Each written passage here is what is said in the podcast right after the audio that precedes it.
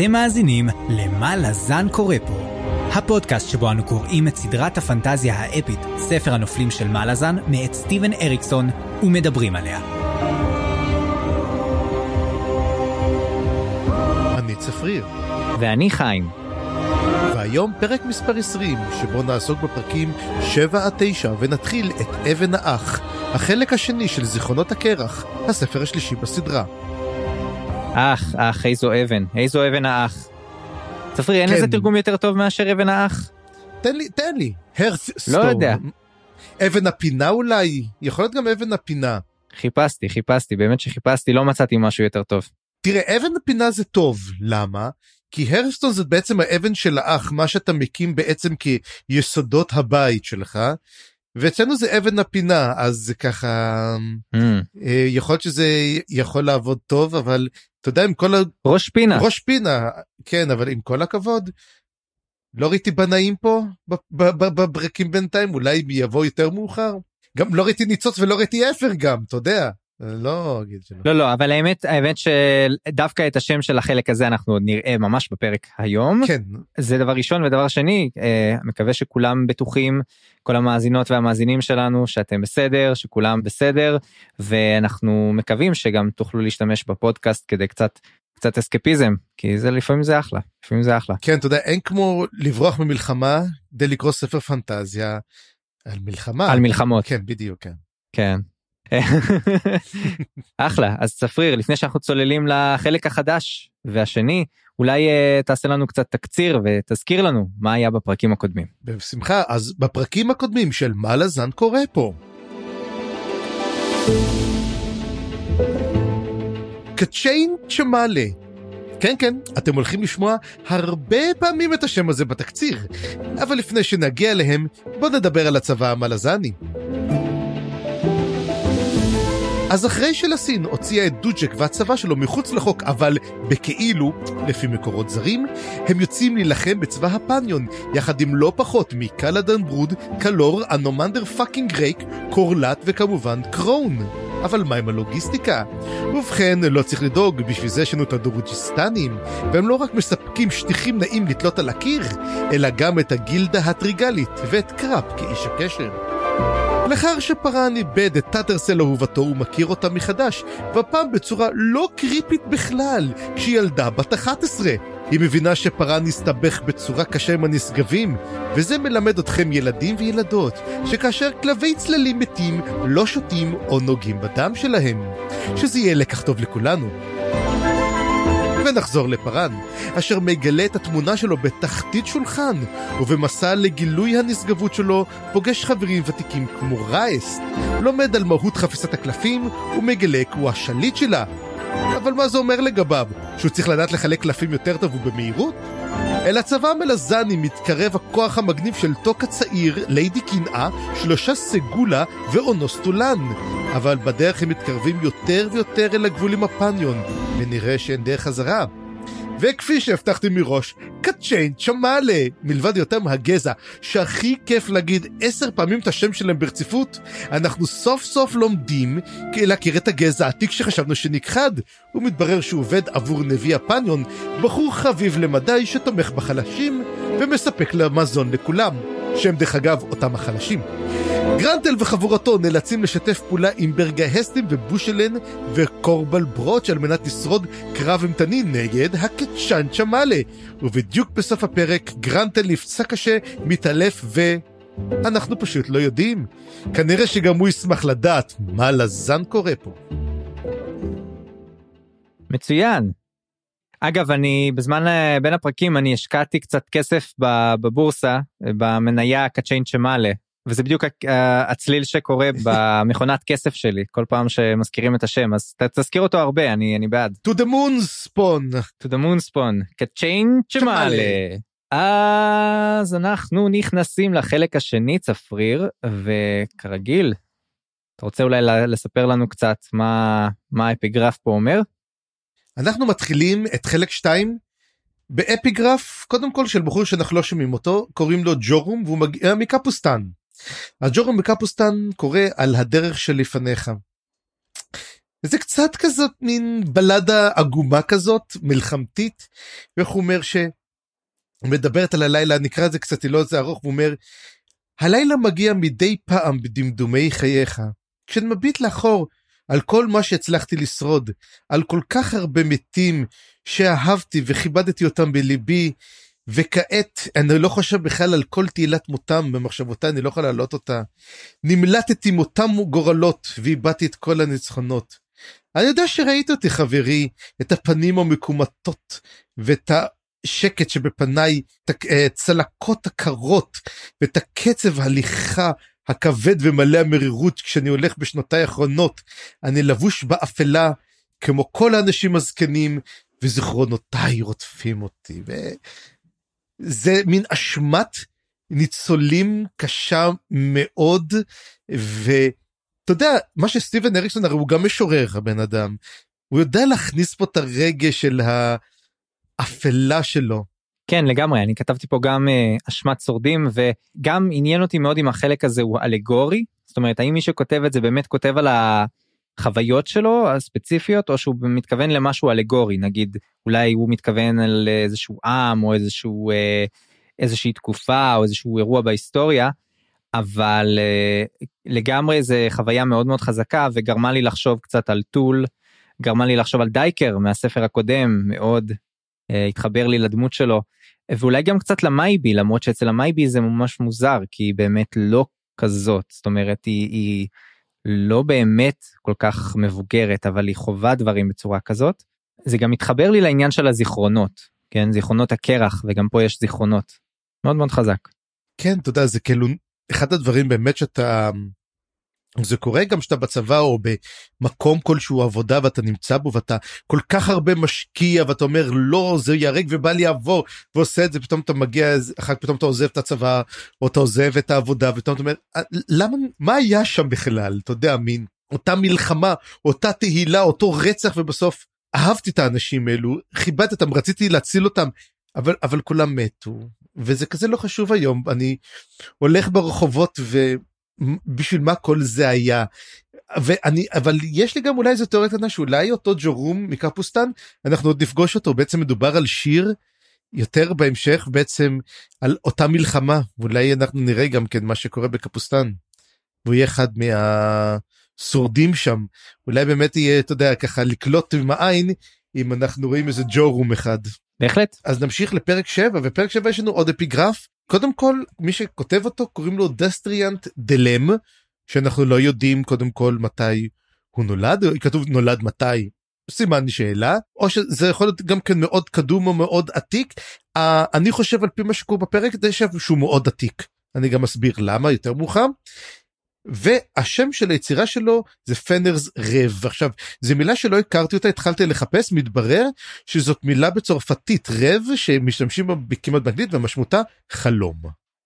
אז החלום של פנר מדסטריאנט דלם ותרגומו קצר כשיר מאוד מאוד קצר אומר כל אלו שהולכים בשדות כאשר חזיר הקיץ צועד בדרכו בפרסותיו הרועמות, ויער הברזל מתכנס להתנגשות גורלית ובלתי נמנעת.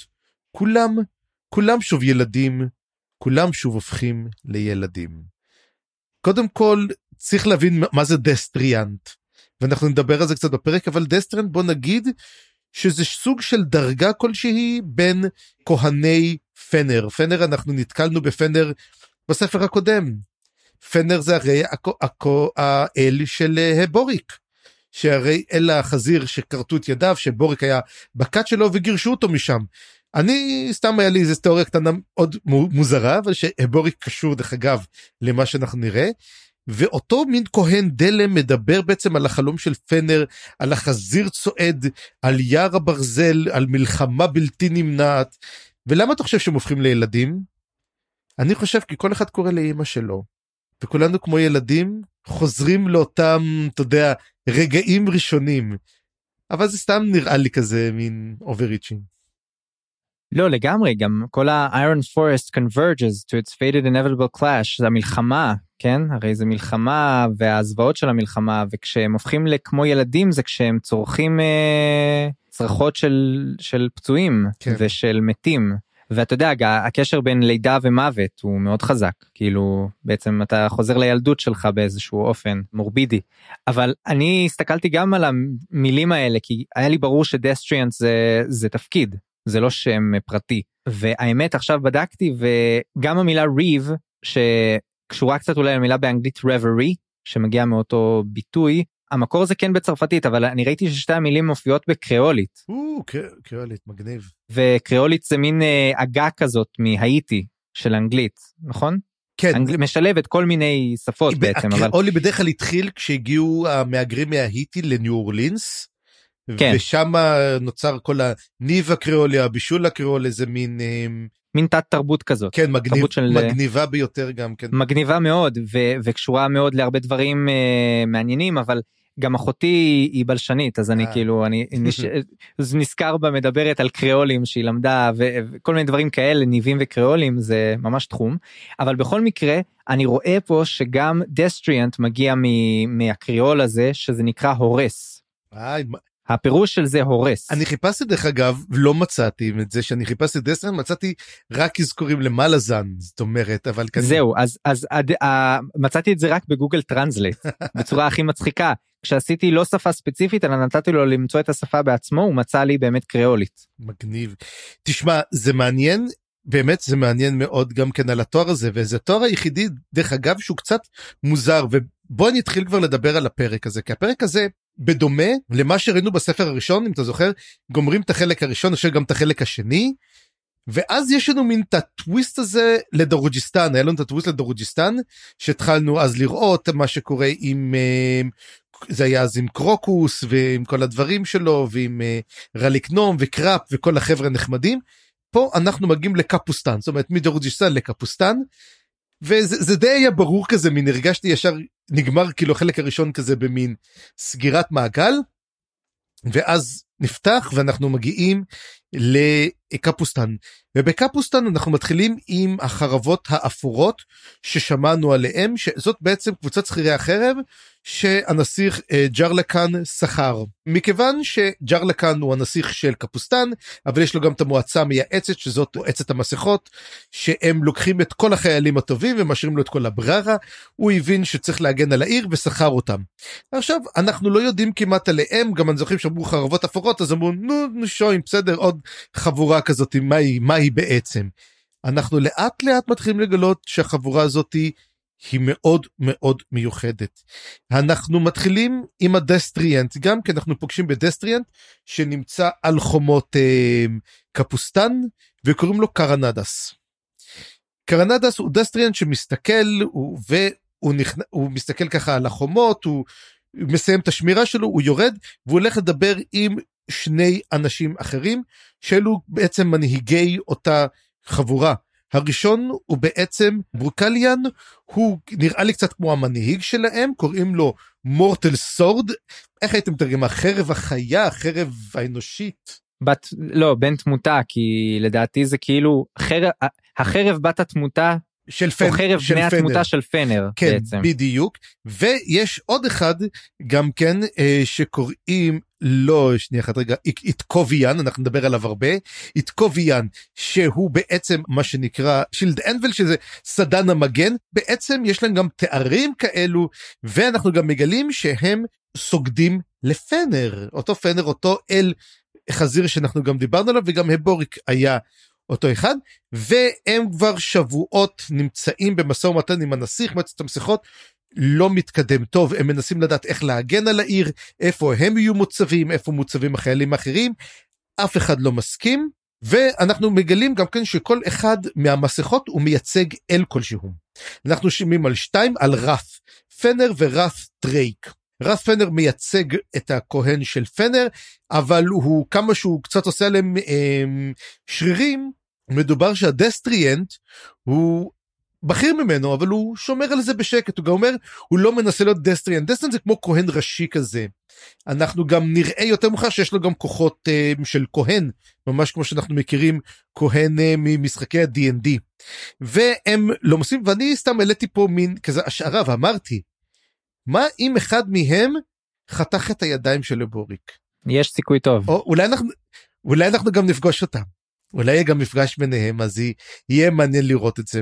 ומה שכן הם מגלים שלאט לאט טרייק אותו אל מלחמה שהוא נמר הקיץ גם נמר הקיץ נכון שזה מצחיק שניהם אלי מלחמה שניהם על הקיץ הם נלחמים די על אותו פורטפוליו הייתי אומר והם קצת קשה להם לקבל את העובדה שטרייק תופס יותר ומחשיבים אותו יותר מאשר פנר. פנר נמצא מאוד מאוד בירידה. משהו שלא עושה להם טוב. כפי שאתם זוכרים גם בפרק קודם אמרו שלטרייק אמר את זה גרנטל שלטרייק יש פתאום מקדש חדש בדרוג'יסטן הרי אה, הוא, הוא לא ידע מאיפה קראו לי. הוא אמר מאיזה כהן? של מי אתה זה הוא כנראה חשב שהוא של טרייק. כלומר היי, היה להם מקדש חדש וכל זה. אז אנחנו רואים גם כי טרייק מתחיל לעלות פנר מתחיל לרדת ועכשיו אנחנו עדיין לא נמצאים בנקודה שבה הבוריק נגע בפסל והוריד את, את פנר לאדמה. מה שמראה שאנחנו עדיין את תקופת הזמן שלנו. אנחנו כבר מבינים שאומנם כן אתם מדברים על זה אבל המצב של פנר הולך לרדת אנחנו גם נראה את זה לקראת סוף הפרק הזה דרך אגב משהו קטן על זה. אז שלושתם נפגשים ובאמת הכהן של טרייק שיש לו כוחות אמר יש שדים במישורים אם אתם זוכרים מי אותם שדים עכשיו צריך לעשות את זה. כצ'יין צ'מאלה. צ'מאלה. מבינים שהם צריכים להתחיל ולטפל בזה ובטח מדברים הם קיבלו הזמנה אנונימית. אז אומרים בוא נראה מי באמת הם, אה, שלח לנו הזמנה ואנחנו כבר זוכרים מי שלח להם הזמנה. הרי זה וויסקי ג'ק אנחנו יודעים וברגע שהם פותחים את ההזמנה אז פתאום מופיע קוויק בן בתוך מין כמו תמונה כזאת מין, מין כמו מין חיזיון והוא אומר או מה שלומכם? מה העניינים? איזה כיף לפגוש אתכם. ואני מבקש לדבר עם המנהיגים שלכם. אז אומרים אנחנו לא יודעים כל כך עם מי אתה רוצה לדבר כאילו אין פה כל כך מנהיג. וקוויקבן די מזלזל בהם אתה יודע לאט לאט הוא מדבר אבל אז פתאום הם משתמשים בתארים שלהם והוא מתחיל ככה לתפוס רגע רגע מה זאת אומרת? הוא קורא לו דסטריאן הוא קורא לו זה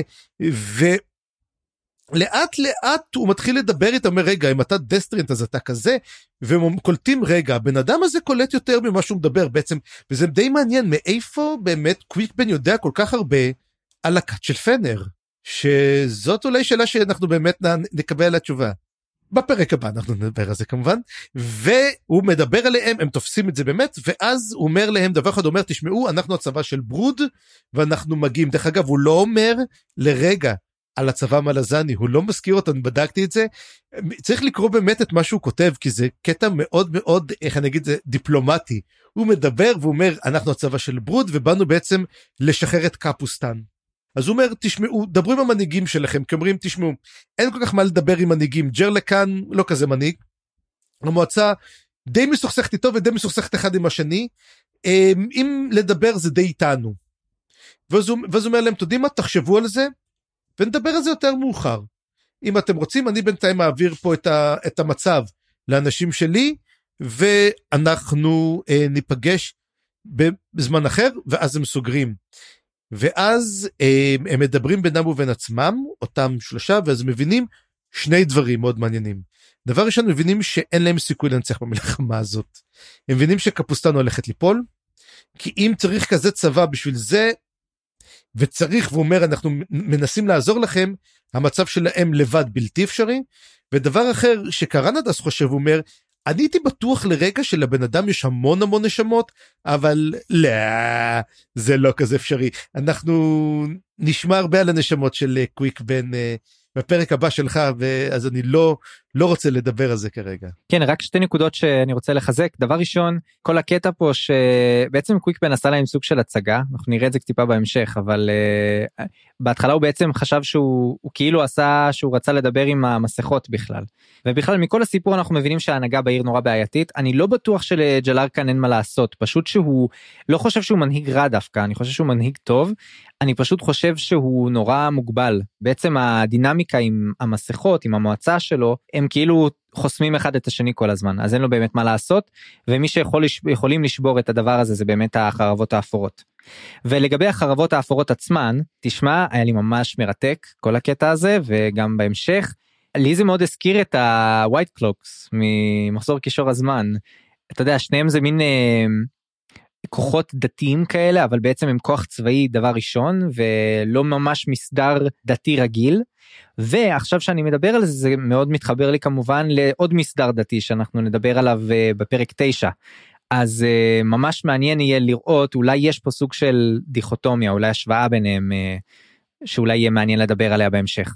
כן לגמרי הם, הם לגמרי טמפלרים דרך אגב שזה מובן לחלוטין והם למעשה הפלדינים הראשונים שאנחנו רואים בו כי צריך לזכור דבר אחד וזה משהו שאני תמיד uh, מגניב אותי לראות הרי כל העולם של מלאזן הוא עולם של D&D וזה כבר אמרו אז צריך להבין שבעצם הם פלדינים ואם מסתכלים קצת על זה הרי הג'גהותים הם אורקים. והטלן אימאס הם בעצם halflings אמנם halfling על מתים, הטיסטה אנדי הם אלפים. זה, זאת אומרת, אנחנו צריכים לראות איך הוא לקח משחק D&D, הפך אותו למשהו פסיכי, וזה רק מראה שאפילו אתה יכול לקחת את ה building blocks של משחק D&D פשוט, ושאתה יוצא מהטכניקה שלו, ואתה מתחיל להפוך אותו לסיפורי, העולם עשיר וכמה אפשר לבנות ממנו, וזה אה, מדהים. בן אדם לוקח את כל הטרופים הכי, אתה יודע, קלישאתים, ועושה מזה משהו מגניב. וזה תמיד כיף שאתה מתחיל דמויות חדשות, אתה רואה פתאום אתה אומר, וואלה הם מגניבים וזה מצחיק רק הכי הכי צחיק שיש לך גם את אה, ברוקליאן ויש לך גם את קוביאן הם ארמנים. אז הנה אז גם הבנו שיש לנו בעצם קטע עם עם פלדינים ארמנים או קפקזים. לא? יש בזה משהו אני יכול לראות את הדמיון בשמות אבל שוב התפקידים הם קריאולים אז אולי צרפתים אולי כן. מוזר. טמפלרים היה להם גם כן את ה... אירופה בקיצור אירופה. כן היו... אה, פה זה לא אירופה. בדיוק בזמן לאירוויזיון. אז אנחנו עוברים. בדיוק. בהצלחה עדן אלנה אנחנו עדיין לא יודעים אם היא עברה או לא היא רק עברה לגמר. בסדר הנה קפסולת זמן. ואנחנו חוזרים עכשיו לקוויק בן אנחנו ראינו את הנקודה הזאתי אז יש לנו מעבר כזה לקוויק בן שאז הוא מתחיל לדבר עם וויסקי ג'ק שישב בצד בעצם. הוא היה כאילו אתה יודע הוא עשה הוא כאילו ישב בצד והם לא ראו אותו והוא שמע את הכל אומר להם תשמע חבר'ה קשוחים חבל על הזמן. אני סתם עשיתי פה את הסיפור כאילו מי אתם מה אתם תשמע, הם משתמשים בתארים עתיקים מאוד. זאת דרך אגב הסיבה למה דסטריאנט נולד, לא ידעו מתי, אני לא חושב שזה יהיה מין דסטריאנט עתידי, אני חושב שזה דסטריאנטים קדומים מאוד. הוא אומר, תשמעו, הם השתמשו בתארים שלא משתמשים היום. הוא אומר, תבין, האבירים האלו, אותה קבוצת אבירים שהיו לפנר, היה להם, אפילו הופיעו פעם בחפיסת הקלפים של הדרקונים, זאת אומרת, היה להם אבירים. עד מתי? עד רגע שבו החפ... כנראה איזשהו שליט חפיסה אחר החליט שהם לא יהיו וכפה אבירים על הבתים ובגלל זה לכל בית יש עכשיו אביר. ודרך אגב זה אותי מעניין פה מכיוון שאנומנדרק הוא אביר בית האפלה. אז איזה תפקיד היה לו לפני כן? לפני שבעצם כפו אבירות וזה כל מיני דברים קטנים כאלו שאתה אתה יודע, אתה משלב אותם אחד אחרי השני, אחרי השני, אחרי השני, וזה יהיה מאוד מאוד מעניין לראות, אבל עדיין אותם אנשים היו מאוד חזקים, וויסקי ג'ק אומר לו, תשמע, לא לזלזל בהם, הוא אומר לו, שמעתי אותך קצת מזלזל, אולי זה, אל תזלזל אותם, אנחנו נחכה לראות אם הם ייצרו איתנו קשר או לא. ואנחנו חוזרים בדיוק אל קפוסטן, והפעם אל איטקוביאן, ואיטקוביאן, אותו סדן המגן, יוצא לבדוק מה הסיפור של השדים האלו, והוא לוקח יחד איתו כוח. עכשיו, מכיוון שהם התחילו לגייס, יש להם מספיק כוחות והם אומרים פותחים לשכת גיוס כמובן שהם לוקחים את כל הבררות ובוא נגיד אחת הבררות אני בגרשה במרכאות כפולות הם אנשים מתברר שקפוסטן זאת עיר שלא מכבדת נשים בצ... בלשון המעטה ונשים שאין להם רכוש או גרושות או דבר או צעירות או כל מיני הבנתי למה הם זורקים אותם לרחוב כאילו אין להם רכוש ומה שעושים החרבות האפרות אומרים פשוט תצטרפו אלינו. אתם לא צריכות להיות ברחוב אתם יכולות להיות אצלנו אנחנו אנחנו אין לנו בעיה שאישה נלחמת זה לא מובן למה אישה לא צריכה להילחם מאוד מאוד דרך אגב פמיניסטי יחסית לספר שיצא לפני 20 שנה זאת אומרת הוא כבר במקום שאתה יודע היו לוחמות וזה כבר בוא נגיד פנטזיה שנות 80 90 בנקודה הזאת שכאילו הם ממש מדגיש פה ליין פמיניסטי מאוד מאוד חזק. אגב זה מאוד חזק שברוב המקומות עד עכשיו שראינו זה אפילו זה נון אישו. כאילו אפילו לא מדברים על זה זאת אומרת אין על זה אפילו איזשהו דיבור או ויכוח ונגיד אפילו אה, בצבא המלזני כאילו בוודאי ועד עכשיו לא, לא, לא היה סיבה לעסוק בזה ופה זה כאילו יש פה תרבות קטנה אחת שבה זה כאילו כן אישו. אבל חשוב לומר שגם אצל החרבות האפורות זה סוג של מעשה שפוגע באיזון הפוליטי בעיר כי זה בעצם גורם להם להתחזק יותר ויותר. הם בעצם הצבא היחיד שיש לו מאגר כאילו חדש ובלתי נדלה של אה, כוחות חדשים רק שהם צריכים לעשות את זה לאט ובזהירות. בדיוק הם לא רק שהם עושים את זה הם כל כך שומרים על החניכים שלהם שעל כל חניך יש שני שומרים רגילים שמלווים אותו במהלך האימונים ומגינים עליו בקרב. ככה שמדובר פה על תהליך חניכה מאוד מאוד מסודר ומאוד מאוד גם אמ, אכפתי. הם באמת באים לעשות את זה ואנחנו באמת נצטרף לאחת מהן שהיא נמצאת פה ואנחנו רואים את תהליך החניכה שלה ודרך אגב אני לא חושב שמזכירים את השם שלה אפילו שזה מאוד מוזר לי. אה, אולי זה ג'ורום. ואנחנו לא יודעים את זה. חשבת על זה וואו, עכשיו על העניין ג'ורום אה, עוד הרבה הרבה שנים מעניין. זה מעניין יותר כי אנחנו נראה שיש לה סוג של אה, התעסקות עם טראומה או פוסט טראומה של קרב. למרות שאנחנו לא בטוח היא דווקא נראה שהצליחה להתגבר ואנחנו מיד נראה באמת הקרב כי אנחנו מתחילים לקרב, להתקרב לקרב הזה. ואיתקוביאן יוצא לבראת השדים ויוצאים ודרך אגב משהו קטן זה ממש נקודה קטנה לפני שהם יוצאים לקרב הם מסתכלים הוא, הוא עובר בעיר איתקוביאן הוא מסתכל ואומר וואו זאת עיר ממש עתיקה. הוא מסתכל על הבית איפה שהארמון של ג'רלקה ואומר המבנה נורא מוזר לי אתה הבנת את הקטע הזה כי אני לא כך הבנתי למה הוא מתכוון אבל הוא כאילו רומז על איזה משהו. לא אבל כמו שראינו עם דרוג'יסטן בטח זה מאוד מאוד חשוב ובטח בפרק האחרון אנחנו נגלה פתאום שהבית זה בעצם אה, דרקון או, או משעול או משהו כזה. או בעצם אה, כמו שאנחנו אומרים אה, כניסה איך זה כניסה לאחד מבית מתי המתים לבית הזף או משהו כזה. נחכה ונראה. למרות שתשים לב משהו מעניין ראינו שיש בית הדס אחד בכל יבשת זאת אומרת יש טרמורלור בשבע ערים יש באים מלאז יש אחד בית המתים ויש את פינס בגנבקיס כיוון שאנחנו בגנבקיס אולי זה לאו דווקא יהיה. אבל אנחנו הולכים יותר מדי רחוק ובוא נמשיך ועוד פעם אנחנו פוגשים בקצ'נצ'ה מעלה ותשמע מרגע שבו אין קצ'נצ'ה מעלה לעודף קצ'נצ'ה מעלה ואני חושב שזה מין אתה יודע זה מין כאילו פתחו איזה סכר ופתאום כל הקצ'נצ'ה מעלה בשני הספרים הקודמים שלא הופיעו פשוט מופיעים עכשיו. והם יוצאים החוצה ופוגשים אותם. עכשיו, אני חייב להגיד שיש משהו מאוד מאוד מוזר, הרי שאנחנו ראינו את אותו תל קבורה ואת המטרונית במורן, הקצ'ן שמע לי שהיו שם, היו 12 תלי קבורה בסך הכל. ואנחנו רואים פה המונים. איך, איך, איך, איך אתה יכול להסביר את הדבר? אני אגיד לך, אני, אני גם היה לי מוזר הקטע הזה, ויש לי גם משהו טיפה ציני לומר, אבל הקצ'יין שמעלה הם סתם נייר לקמוס כרגע. זאת אומרת נראה לי שמה שאנחנו מה שקורה איתם זה שאריקסון משתמש בהם סתם בשביל לעשות לנו סוג של היררכיה וסקאלה של כוח. כי בעצם כל מי שמתמודד מול קצ'יין שמעלה אנחנו מתחילים להבין באיך שהם מתמודדים איתם כמה הם חזקים או חלשים. או, אנחנו נראה את זה טוב מאוד דרך אגב באחד הפרקים. כן וזה מתחבר למה שדיברתי בפרק הקודם של הפודקאסט עם uh, טול והסגולות. בעצם יש פה הרבה סוג של לנסות לראות מי חזק יותר ממי ואתה יודע לשים uh, אני אתן לך את הדוגמה הכי מטומטמת בדרגון בול זי. אז יש לך יש לך בעצם משקפת כזאת שאתה יכול דרכה להסתכל מין כזה משקפת אה, בינה לא איך קוראים לזה מציאות רבודה ואתה יכול בעצם לראות uh, כזה מספר שמייצג כמה כל בן אדם חזק והאנשים הבאמת חזקים הופכים לכזה שוברים את המשקפת כי היא כבר לא מסוגלת לראות. אז uh, גם פה מנסים uh, ליצור פה איזשהו סוג של ציפייה לכוח או סוג של יכולת שלנו לאמוד כוחות של דמויות שונות בסדרה שזה מצד אחד זה מגניב מצד שני אולי אני סתם אתה יודע קצת מאשים את אריקסון במשהו כל כך אה, לא יודע בנאלי ילדותי ילדותי, ילדותי. אבל אבל מצ... יש איזה יש איזה משמעות פשוט אולי אני סתם קורא את זה בפנים אבל אם זה אם זה באמת זה קצת uh, מצחיק אותי לא יודע. תשמע זה כמו זה למה לא כולם יכולים להיות כמו סגולה פשוט אתה יודע לשים מסכה ואנחנו יודעים בדיוק אם אתה ראשון שני שלישי כאילו לא צריכים uh, לבדוק את זה. בכל מקרה הם נלחמים מול הקצ'ן שמאלה והם סובלים מעבודות מאוד מאוד קשות אבל הם מצליחים להרוג אחד מהם. ואז תמיד כמו שקורה תמיד הורגים אחד ואז באים עוד ארבעה. ואז הם אומרים טוב אין לנו מה לעשות אנחנו את קוביאן מבין שהם די המצב מת אגב אותה בחורה שני המגנים שלה מתו.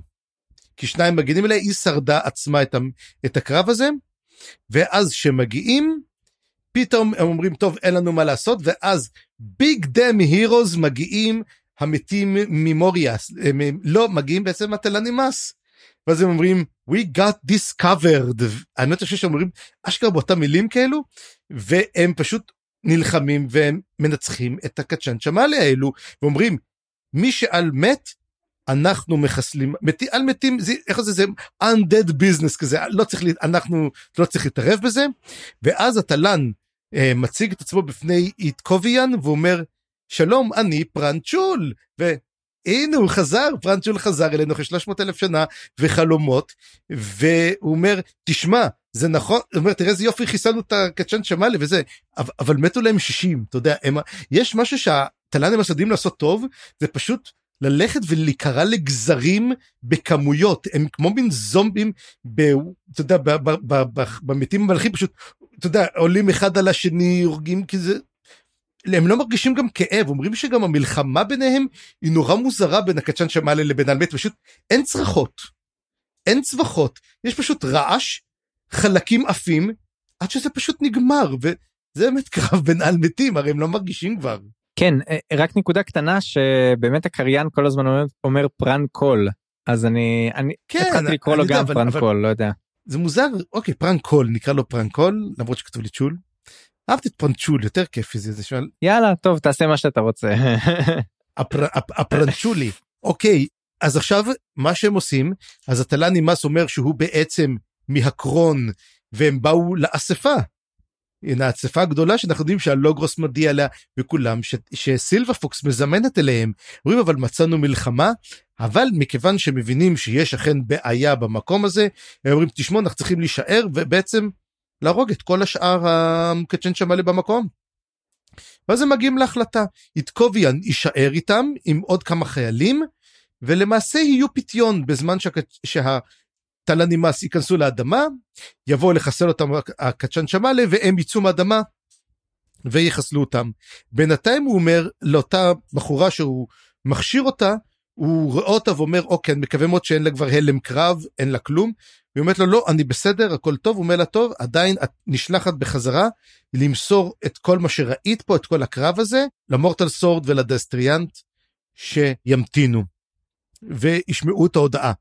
והם יוצאים לעשות את זה אבל אז פרנט ג'ול מספר עוד כמה דברים הוא מספר ופה את הדבר הזה שבאמת זה אותם פר... זה אותם קצ'ן שמאלה שיצאו מהכוכים במורן ושהמטרונית שולטת בהם. מה שכתבתי פה הנה מאשר את התיאוריה שאמרתי דוגרי זה לא כזאת תיאוריה זה די היה ברור.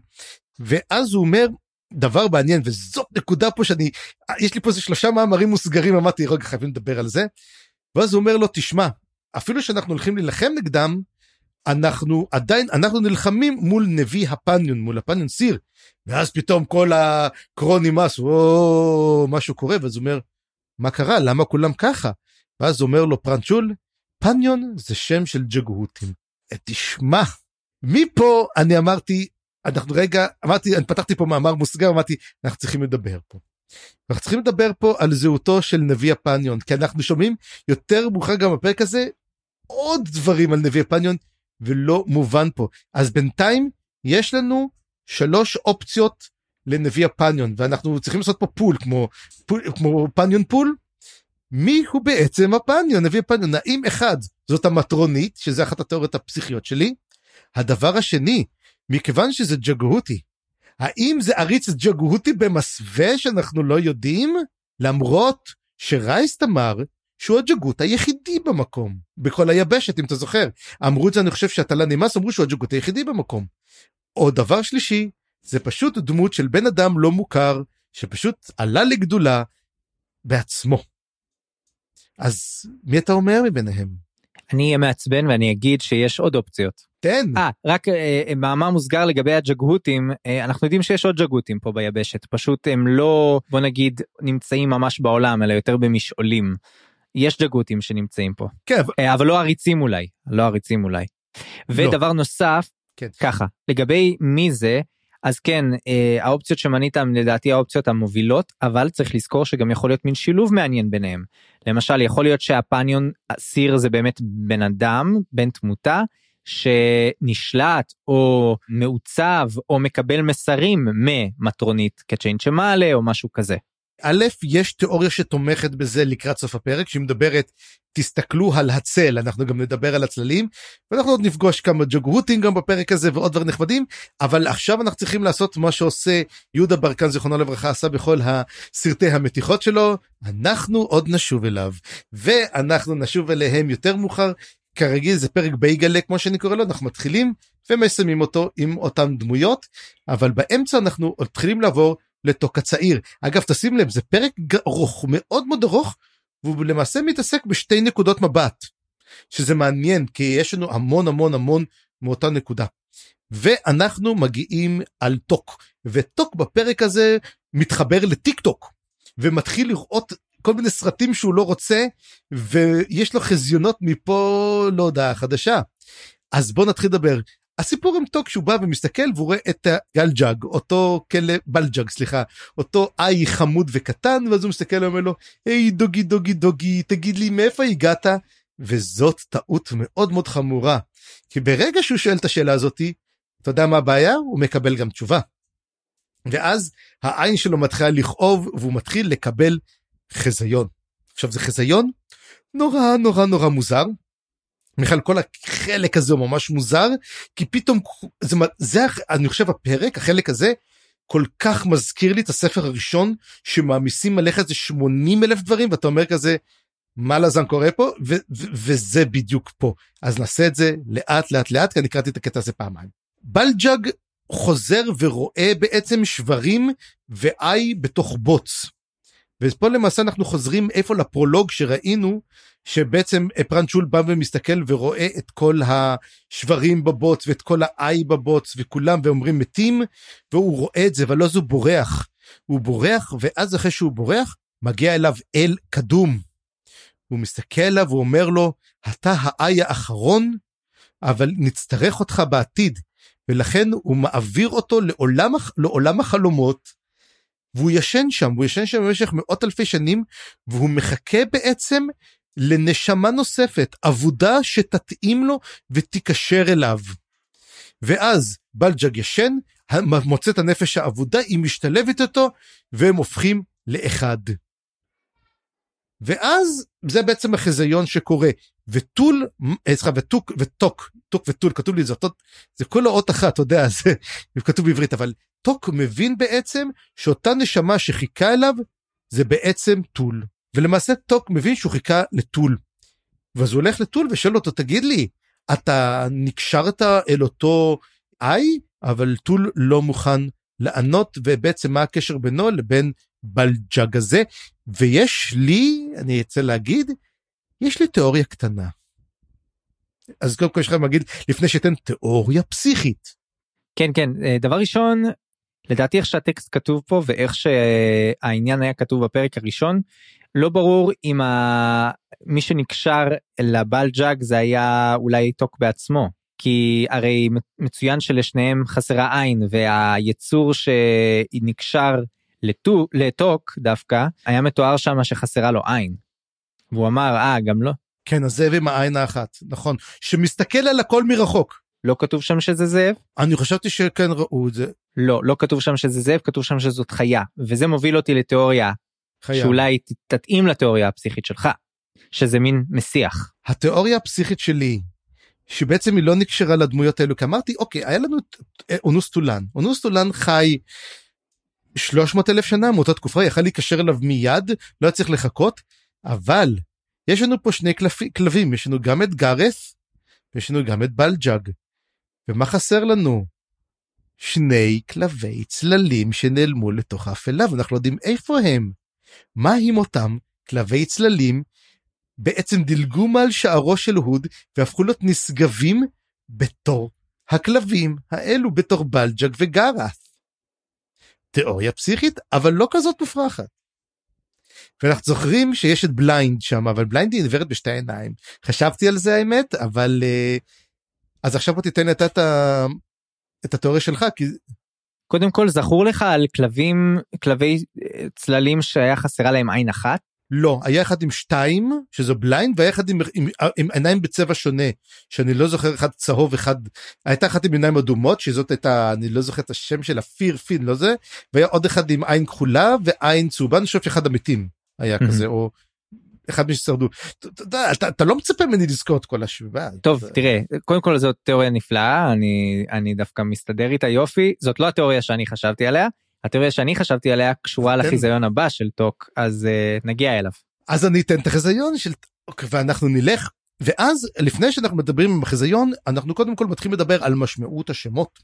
וכמובן של טול אין לו כל כך הרבה טקט ואז הוא בא ושואל אותו תגיד לי איך איבדת את העין שלך? אני לא יודע ככה out of the blue שואל אותו איך איבדת את העין? אז הוא אומר לו אה איבדתי אותה כשנפלה נפל עליי אבן מנצר הירח.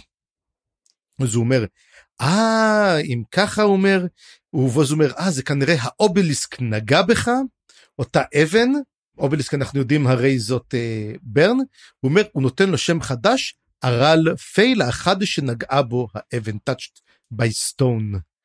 ואז הוא מספר על השם שלו, הוא מספר באמת שאונוס זה חסר שבט, טו זה זה, לה וזה, ובעצם המשמעות של השם שלו זה חלמיש שבור. זה קצת מוזר אתה יודע שקוראים לו חלמיש שבור הרי אונוס טולן קראו לו אני חושב גר לפני שהוא כל הסיפור קרה אה, אתה יודע. זה כמו שקראו לסקאר סקאר אבל קראו לו סקאר לפני שהייתה לו צלקת. שאלה מצוינת אה, על הגבי הזה. אה, תשמע אני לא יודע אם אמרת את מה שאמרת בטעות או זה אבל לדעתי הקטע הקריטי פה זה שארל פייל זה השם של טוק עכשיו. טול נותן את השם הזה לטוק לא לברן. נכון. איך שאמרת את זה זה נשמע כאילו זה ambiguous אז כן הם, כמובן שטוק מקבל את השם. לא לא לא הוא נתן את זה לבן לטוק. לטוק אתה רואה גם מתי התבלבלת בזה זה מראה שאפשר לבלבל לא סתם. טוק עכשיו הוא ארל פייל וככה וטוק לא לא אוהב וזה אומר לו מי אתה שתיתן לי שמות כאילו למה אתה נותן לי שם כאילו. אה, רגע רגע ועוד נקודה אחת ש, שרציתי לחזק הסיבה שהוא מתחיל לדבר על העין שלו זה כי טול כן מרגיש את הקשר בין בעל-ג'אג וטוק. ולכן הוא אומר שהוא הוא כנראה מבין שזה קשור לעין mm-hmm. שהעין שלו והעין שלו איכשהו מתחברות. כן אבל בלג'ג יש לו שתי עיניים אין לו עין אחת. אני די בטוח שיש לו עין אחת לא? זוכר שיש לו עין אחת. כן. זה למה שאלתי מקודם על הכלבים. אני לא זוכר שלבלג'ג הייתה עין היה מוזכר את זה? אתה יכול לתת לדבר אני אבדוק את זה. בסדר ואז ברגע שהם מדברים על השם שלו וכן הוא אומר שהוא מתכוון להגיע דרך אגב להתאספות השנייה של, של האימאס הוא עשה RSVP והודיע שהוא יגיע. ואז אחרי שהוא קורא פתאום יש חזיון אני גם לא הבנתי פתאום למה הוא מקבל חזיונות כאלו נורא מוזרים. וזה חזיון נורא נורא מוזר הוא רואה מבעד לעיניים של חיה אחרת ומדובר בטרייק אותו טרייק שאנחנו מכירים אותו אל וטרייק הזה נלחם בקצ'יין צ'מאלה. והם הורגים אותו והוא גוסס ואז הוא מתחיל להיזכר בכל ההיסטוריה שלו. ומתברר שהרבה הרבה תיאוריות שדיברנו עליהן הופכות להיות מאוד נכונות. הוא באמת היה באימפריה הראשונה. האימפריה הראשונה התרסקה בגלל הטירוף של משני הצורה. התלן אימאס אכן חיסלו אותם והיו מעט שורדים והשורדים קראו להם הגיבורים הראשונים זה היה השם שלהם והוא נותן שני שמות מאוד מוכרים רילנדרס שהרי אנחנו פגשנו אותו ומסרם שהוא זוכר שמסרם היה נחמד כבר אז. הוא היה חבר שלו והוא גם זוכר את רילנדרס שהוא זרק אותו מצוק והוא נזכר אז בזאב עם עין אחת. הוא, נז... הוא, רואה, הוא רואה את הזאב הזה עם עין אחת משם אני אולי אני בגלל זה קישרתי קישור לא נכון אבל הוא נזכר לא לא לא הנה מצאתי מצאתי. A swift kill or a leak devourer, Baljag looked capable of both. The wolf opened one eye to look upon him. אוקיי, okay, מעניין. אז רגע, אז תגיד לי, הבלג'ק זה זה שהוציא אותו בעצם, אז הבלג'ק זה זאתי שהוציא אותו מהכאוס. אני, טוב, זה נכנס לתיאוריה שלי, אז אני לא רוצה להיכנס okay. אוקיי. לזה עכשיו. אה, תשמע, אני, אני, אני, זה כל הקטע, אתה יודע, מזכיר לך בפרק אחד וזה, אבל עין אחת זה המוזר לי. אוקיי, ואז הוא בעצם, הוא... רדף אחרי קצ'אן שמאלה הוא עומד למות ולבר שהוא גוסס מגיעה אליו אישה שלובשת פרוות פנתר. והיא אומרת לו שהיא מסתכלת עליו ואומרת אני רואה מישהו בתוכך.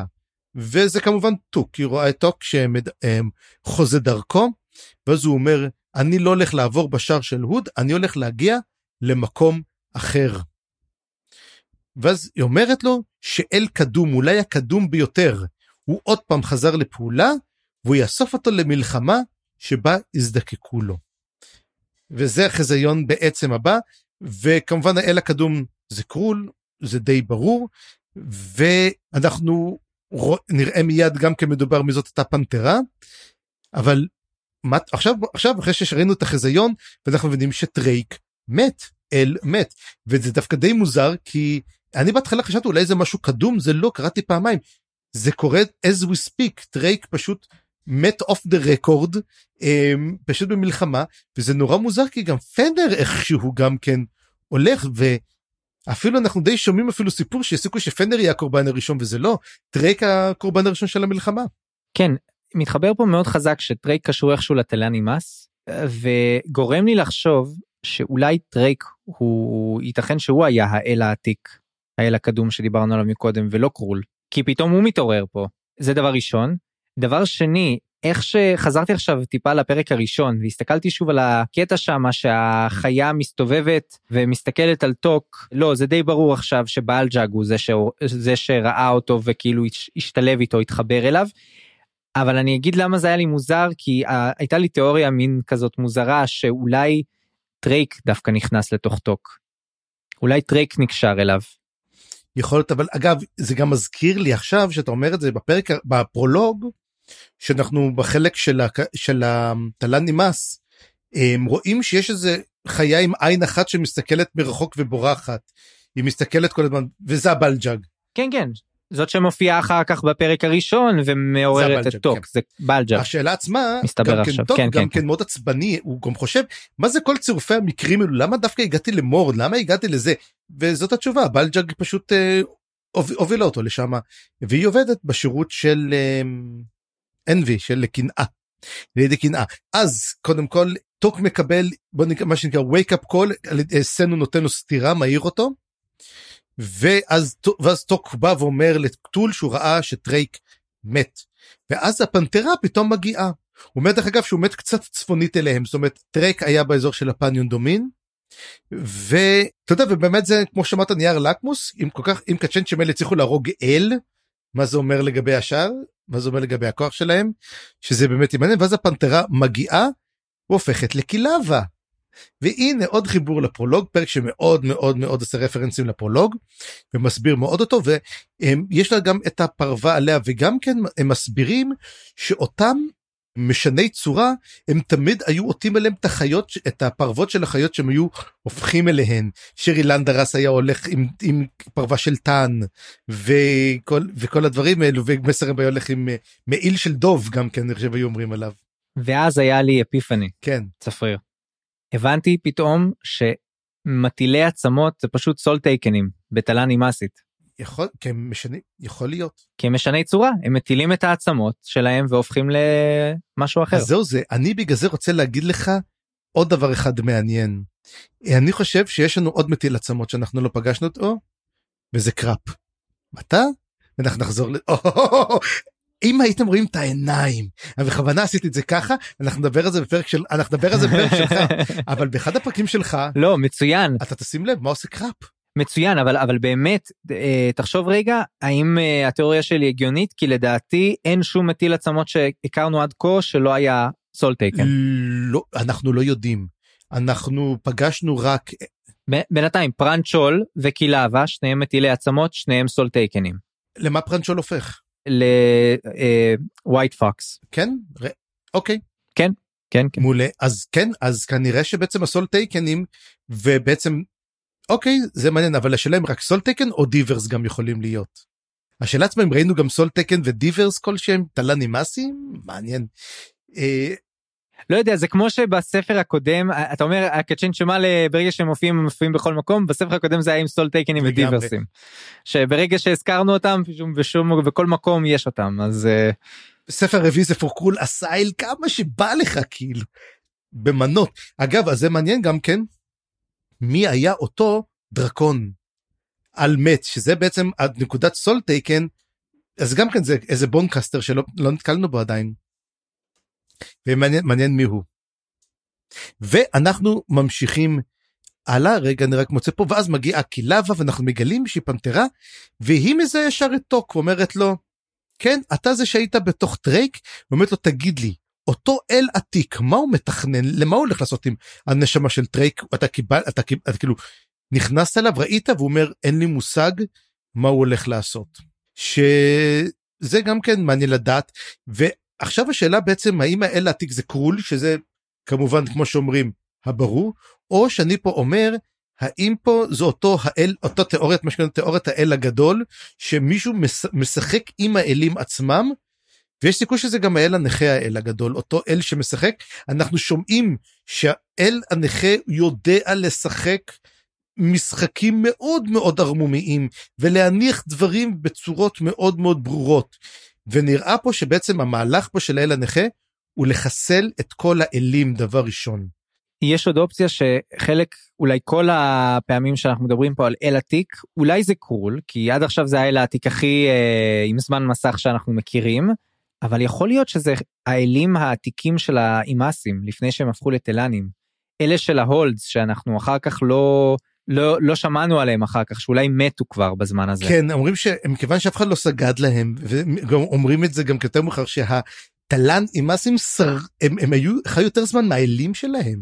עצוב זה מדהים. אנחנו גם נראה מה המשמעות של זה בפרק שלך אז אני לא אכנס לזה. והיא מתחילה לדבר ו... והנה ופה היא ממש מדברת ואומרת לו הוא מתכנן ואז היא שואלת אותו מה השם שלו. והוא אומר ואז ואז הוא אומר כמובן אומר קוראים לו הרל פייל אומרת לו מה הוא נתן לך כלי נשק של אבן. כאילו היא מופתעת מזה מאוד הוא אומר כן אבל זה היה בהפתעה זה לא היה מתוכנן ואז קילב אומרת מישהו פה מתמרן אותנו. מישהו פה עושה דברים יותר מדי במקרה מישהו פה שם את הכלים במשחק אז כמו שאתה אומר היא ממש ממש תומכת באותו הדבר הזה ודרך אגב אם אנחנו מדברים על אותה התאספות שכולם עשו ל-RSVP קילבה לא מתכוונת להגיע להתאספות הזאת היא יודעת שיש את ההתאספות אבל היא לא צריך לזכור קילבה חיה עדיין היא, היא לא תלנמס היא אימס לגמרי היא הפכה להיות נשגבת אני לא יודע אם היא נשגבת או לא נשגבת אבל היא חיה לפחות מינימום 300 אלף שנה. היא Soletaken ויש סיכוי טוב שהיא נשגבת אם היא Soletaken. אז זהו, השאלה עצמה אם הם נשגבים אם, אם סול טייקן חיים לנצח אם לא הורגים אותם. לדעתי די מה, אה, ברור מהטקסט שלפחות הם חיים המון שנים. אבל תגיד היה פה קטע מאוד מוזר שלא היה לי ברור טוק הרי תוך כדי השיחה גם טוק שומע קולות והוא מתחיל לשמוע את האל העתיק הזה מדבר באוזן שלו. כן בדיוק זה מה שעכשיו לו... מי שעכשיו בדיוק אני באתי להגיד שהיא אומרת שהיא לא באה היא אומרת לא באתי להתאסף. אז שואלים אותה למה את לא באת להתאסף? אז ואז בעצם טוק שומע שאומר היא באה בעצם לתקן משהו לתקן מעוות פיצוי. אומרים רידרסה אני אהבתי את זה. ואז הוא אומר שהיא באה בעצם לתקן לרפא צלקת ישנה. ופה זה מביא אותי לתיאוריה הבאה שהיא באה למש... למעשה לשחרר את הילדים מתוך הרנט הזה וכמובן מה אוהבים לעשות מה אוהבים לעשות עם אסים? הם אוהבים להקריב את עצמם ואני חושב שהיא הולכת לסגור את עצמה במקומם. תשמע זה אחלה דבר אני לא חשבתי על החלק השני אבל לגמרי חשבתי שהיא הולכת להציל שם את התינוק הג'גותי שנתקע. אולי שניהם אנחנו לא יודעים ואגב הקטע שאמרת לגבי הכלי נשק זה גם הסגולות הם קיבלו את זה בצורה חזקה כי גם להם יש שמות לטוק וטול אתה קלטת את הקטע הזה? לא איך הם קוראים להם? סטון בלייד וסטון ארו. אה לא קלטתי את זה. אז זה חזק כי גם מבחינתם זה היה כנראה משמעותי. כן ועכשיו ניתן את התיאוריה הפסיכית מספר 3 של יפ"ם. ועוד דבר אחד שהוא מדבר איתו אותו דבר איך קוראים לו האל הוא אומר שניכם שניהם שניכם עוד תיפגשו שוב הוא גם אומר את זה ואז הוא אומר לא שהוא אומר שהאל הקדום הוא מבקש שתשחרר את ילדיו של הנביא פניון מהסבל שבו הם נתונים לכן הוא שולח אותו לתוך חיבוק הנביא על אף שהוא חושב שטוק לא יסלח לו עכשיו יש פה שני חלקים את החלק השני אני לא אתייחס אליו כי אנחנו די מקבלים לזה הסבר עוד כמה פרקים. על החלק הראשון שהוא מבקש לשחרר את ילדיו של הנביא הפניון מהסבל עכשיו אנחנו כמובן יודעים מי הם ילדיו של נביא הפניון שזה אותם אה, ילדי הזרע המת וכל אותם עובדים שלו אבל מה אם הג'גאות ששמענו הפניון זה לא ג'גהות כי אם ג'גהותית. וזאת האימא שלהם שלא מתה, והפכה להיות הנביאה, ופה תראה, הוא מבקש לשחרר את הילדים, the children. אנחנו חושבים אולי הפניון הצ'ילדרן שלו זה ילדים, מה עם הילדים? זה אשכרה ילדים, אותם שני ילדים של הפניון. של ה... מצוין. אוקיי, אתה רואה? אוקיי, כן, אז כן, הנה, אחלה אז- אחלה תיאוריה. אז אני אומר, וכבר קמדנו שהיא ג'גות, אז אולי היא זאת הג'גותית. האמא שירו בה, היא לא מתה. מה אם היא עשתה אולי איזה מעבר, אולי הפכה להיות, התגלגלה באיזשהו משהו ברח, הרי היא הייתה רוח רפאים, ראינו שגם האבא לא יכל להתנתק מזה שהרגו לו את הילד, והוא נשאר כרוח רפאים בספר הקודם, מגן על אותו רוח ג'גותית. אז יכול להיות שהיא בעצם הרוח שיושבת על הראש של אותו נביא הפניון ועושה מין צל, הרי צל זה שייד, שייד זה רוח רפאים. ויכול להיות שהיא נמצאת שם ועושה צרות קבועה בתוך קרח, בתוך המקום של הפניון. אז הנה עוד תיאוריה מגניבה. ולפני שאנחנו עוברים הלאה, אני רק אסכם מין תיאוריה מזורה, מוזרה מאוד משלי לגבי טוק. יאללה. אה, טוב זה ברור שטוק אה, מקבל פה יותר ויותר זמן מסך והוא גם נהיה מאוד מאוד מעניין עם הזמן יותר ויותר ממה שהכרנו. ויש לי הקבלה בינו לבין דמות אחרת שאנחנו מכירים שהם גם חברים טובים. בעצם אני רואה המון, המון קווי דמיון בינו אה. לבין פארן. וגם הוא מקבל עכשיו שם חדש כמו שפארן קיבל בפרקים הקודמים. ואני חושב שעושים לו framing להפוך לגם נשגב ואולי להפוך לקלף. ויש לי תחושה שהוא ופארן הולכים להיות אה, או קלפים דומים או שהם יעבדו אחד עם השני או שהוא יהפוך להיות סוג של אה, מבשר של פארן או משהו כזה כאילו קלף קלף עזר קלף משנה. כן, אנחנו מתחילים לראות, דרך אגב, אנחנו נראה את זה גם בפרק שלך, שעומת יש פה מאמצי גיוס של כל מיני אה, דברים אחרים. אז תזכור שמי עוד אה, מחפ... מגייס אנשים עם עיוותים בגוף שלו, שזה גם כן אה, יכול להוביל למשהו אחר. ואז בעצם קילבה עוזבת וטול אומר לו שהוא הכיר שני בני תמותה שלא העריכו את עצמם יותר מדי. כמובן הוא אומר אחד כמובן זה, זה טוק ואז הוא אומר אני רוצה לספר לך סיפור על אג'נקט לורן ולמעשה מספר ש... את הטרגדיה. Have I ever told you the tragedy of adjunct lorne והוא מספר לו את הסיפור. ואז אנחנו מגיעים לעוד קטע מעניין מלא לור. תשמע. אני מרגיש שהפרק הזה הוא ממש כל הפרק הזה מלא לור המון כל הדברים אלו אנחנו מגלים יותר ויותר ויותר בכלל על העולם ו...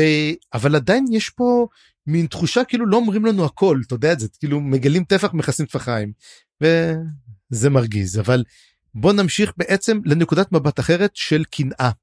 ואתם זוכרים את קלוס? קלוס הייתה עיר שאנחנו דיברנו עליה המון בספר הראשון זאת הייתה עיר שהגיע ממנה קפה מאוד מאוד טוב עיר נמל היא נמצאת בגדה המערבית של אה, גנ- גנבקיס ויש שם אנשים כהי עור ובגלל זה תמיד אמרו קוויק בן יכול לראות מקלוס גם קלם ומדברים שמה.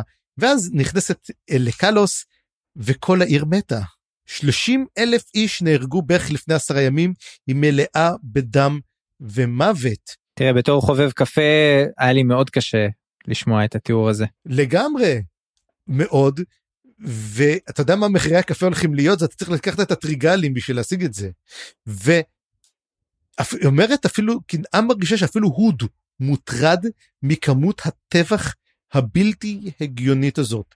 זה מאוד מזכיר אתה יודע אנחנו המון הקבלות לספר הראשון הטבח באיטקוקן שפשוט מגיעים לעיר שכולה הרוסה. היא מחפשת לדבר למעשה עם קרול היא מתל... מתלווה אליה גם הכלב גארת מתלווה אליה ואיפה היא מוצאת את המקדש שלו מתחת לאדם היא מרימה מין מחצלות מין דה ומוצאת מקדש סודי של קרול והיא מתחילה לדבר איתו.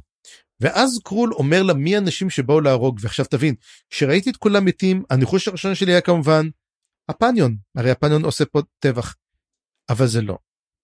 כי הוא אומר שהמוות הגיע מהים זה צי עם מעוות ממשעולים רוצחים לא אנושיים בעלי עיניים קרות שמחפשים כל הזמן מחפשים יריב ראוי. נורא מוזר. אז עכשיו אני אמרתי אוקיי זה לא הפניון הפניון דרך אגב נמצאים בדיוק בצד השני אין להם שום טעם להגיע מהים זה וואחד סיבוב. דבר אחר הם מחפשים יריב ראוי על מי אתה חושב ישר על הסגולה. שבאו לחפש מלחמה, אבל הם כן אנושיים, אז זה לא הם. יש לנו פה משהו שלישי. האם יש לנו פה איזה מין טיזר לספר הבא?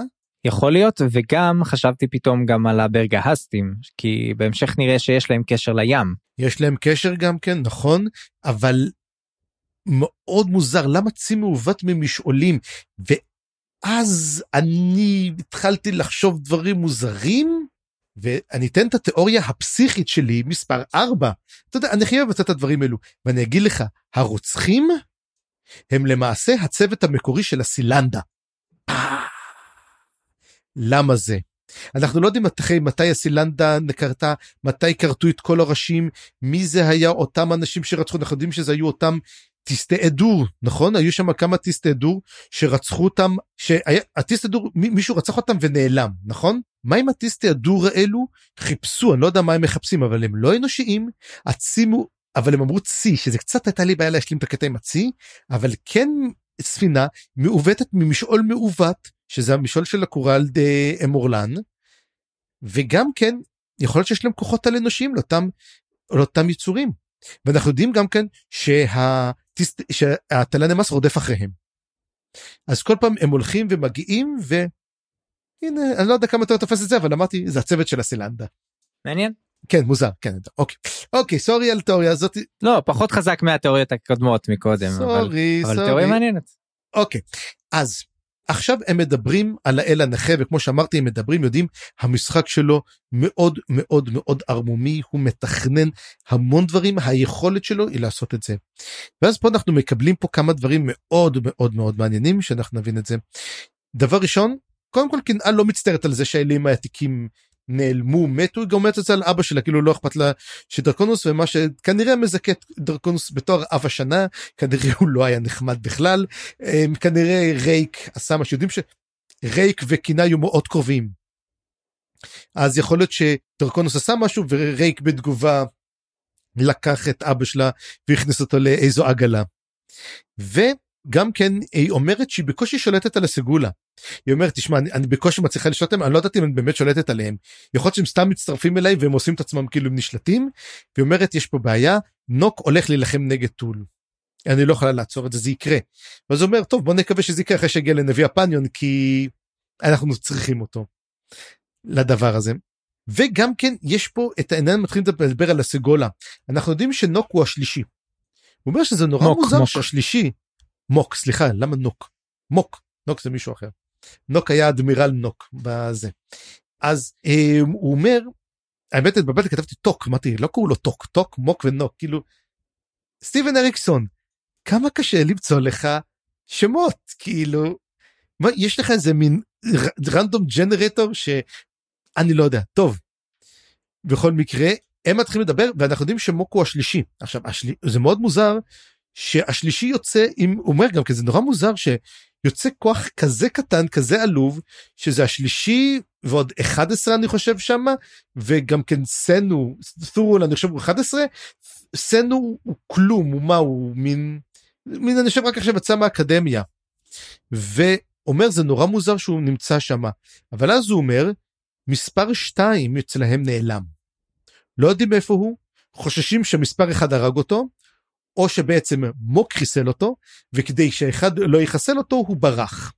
אז למעשה הוא כבר מצא איזושהי שיטה אולי בעצם הוא הולך להצטרף אליה כי למעשה הוא די מבין שהוא מטרה באי הסגולאים וזה משהו מאוד מאוד נחמד שאנחנו מבינים ואז אנחנו מתחילים לדבר על משהו טוב שקרול מתחיל פה לרדת מאוד מאוד חזק על קנאה בגלל שלא השתתפה בקבילה של האל וזה פה משהו שאנחנו לא שמנו לב כי מתי קבלו את האל האל הנכה כבר בא לעשות דברים ולפני איזה 100 שנה קבלו אותו. הקבילה שלו היא כמאה שנה לא יותר מזה.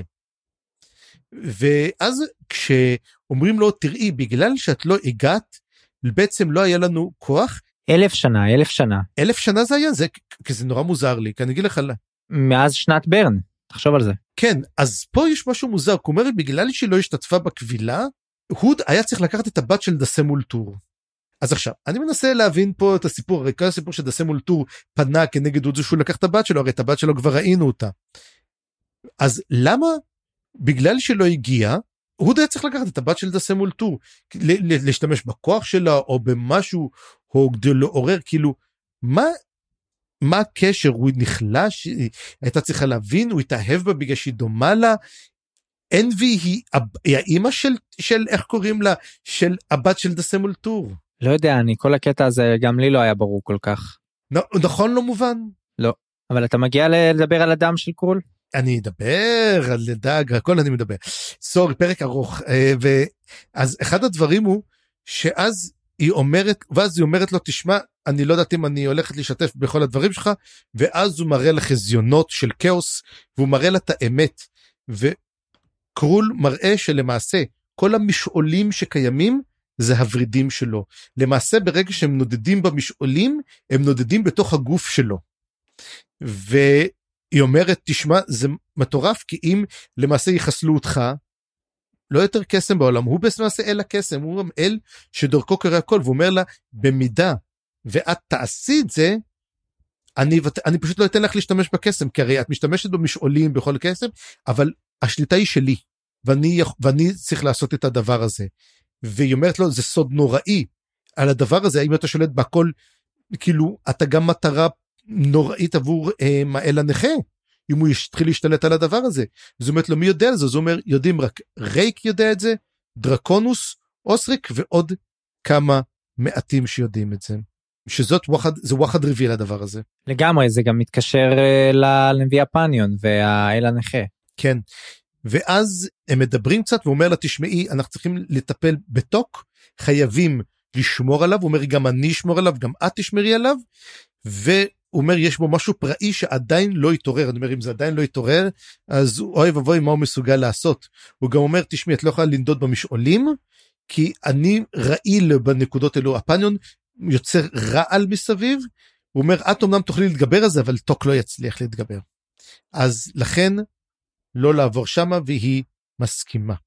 ופה למעשה מסתיימת הצצנה הזאת ואנחנו מגיעים אז לצצנה קצת יותר ארוכה שמסיימת את הפרק.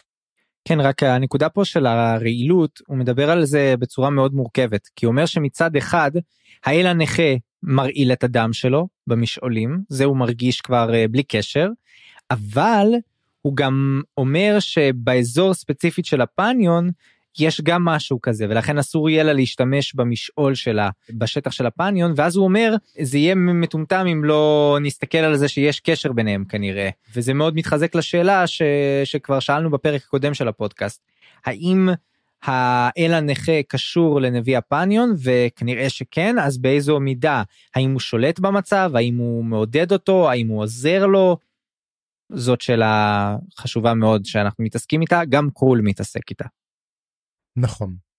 באמת אני חושב שהשאלה הגדולה של הספר זה מה הקשר בין הנביא הפניון ומי זה נביא הפניון. ואנחנו חוזרים לאיתקוביאן שהם הולכים לחפש את הקצ'ן שמאלה ומוצאים אתונות.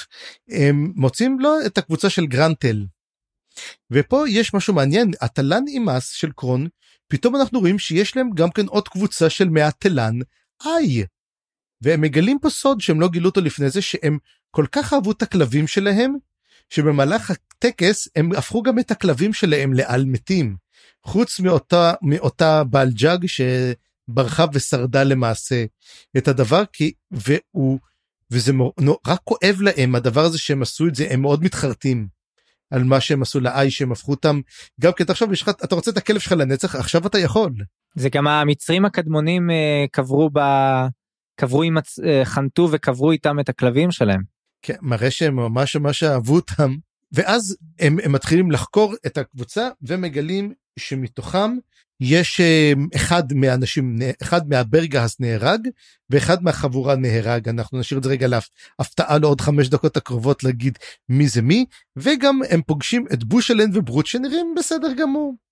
ופרנצ'ול מסתכל עליהם ואומר תשמע שני אלו מאוד מסוכנים שני אותם אנשים ואז הוא מוסר אומר קודם כל קורבן ברוץ' הוא סריס ומטורף. והוא אומר הוא עוסק בקצוות ממלכתו של הוד אבל דווקא בוש אלינו המסוכן כי הוא מסמן הוא יודע לזמן כוחות נוראים.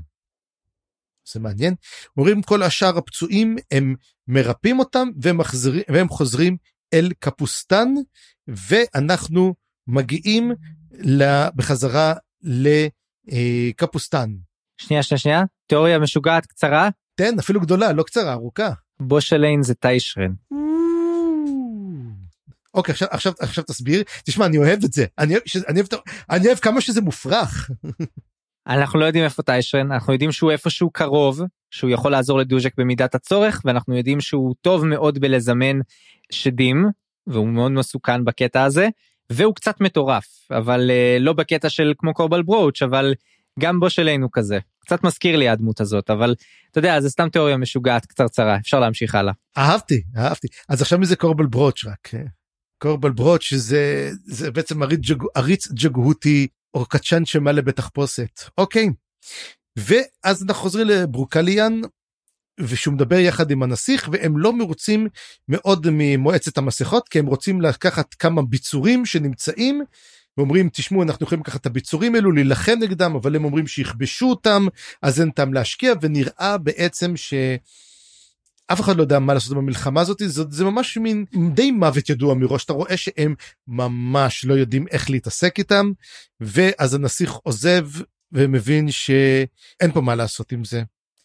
ואז ואחרי שהוא עוזב אז אה, פונה ברוקליאן לקרנדס ואומר לו תגיד לי איטקוביאן עדיין משתמש בכוח שלך לרפא והוא אומר לו כן הוא מרפא. וזה ממש קטע פלדיני אתה יודע שמשתמשים בכוח מרחוק של קרנדס שהוא מין כמו כהן ראשי כזה הוא ממש מקור ריפוי יש לו דנול הוא יודע להשתמש בדנול והוא מרפ... ובעצם דרכו משתמשים בריפוי מואץ ומרפאים את כל זה ואומר תשמע אפילו שכבר גמרו את הקרב הראשון הם עוד פעם מרפאים אז הוא אומר מה היה עוד קרב הוא אומר לא זה קצת משהו אחר אבל אני לא יכול להסביר ותוך כדי שהוא עושה את זה מגיעה השליחה אותה שליחה והיא מספרת להם על הקרב למרות שהוא דרך אגב הוא אומר שהוא עומד להתרקן לגמרי זאת אומרת ממש הרבה כוח היה לו וגמרו אותו ואז היא מדברת לו על הקרב ומדברים על הפניון ומתחילים לדבר האם הפניון בכלל אנושי. ואז אומר קרנדס לא אני ראיתי את הנביא פניון ראיתי אותו בעצמי.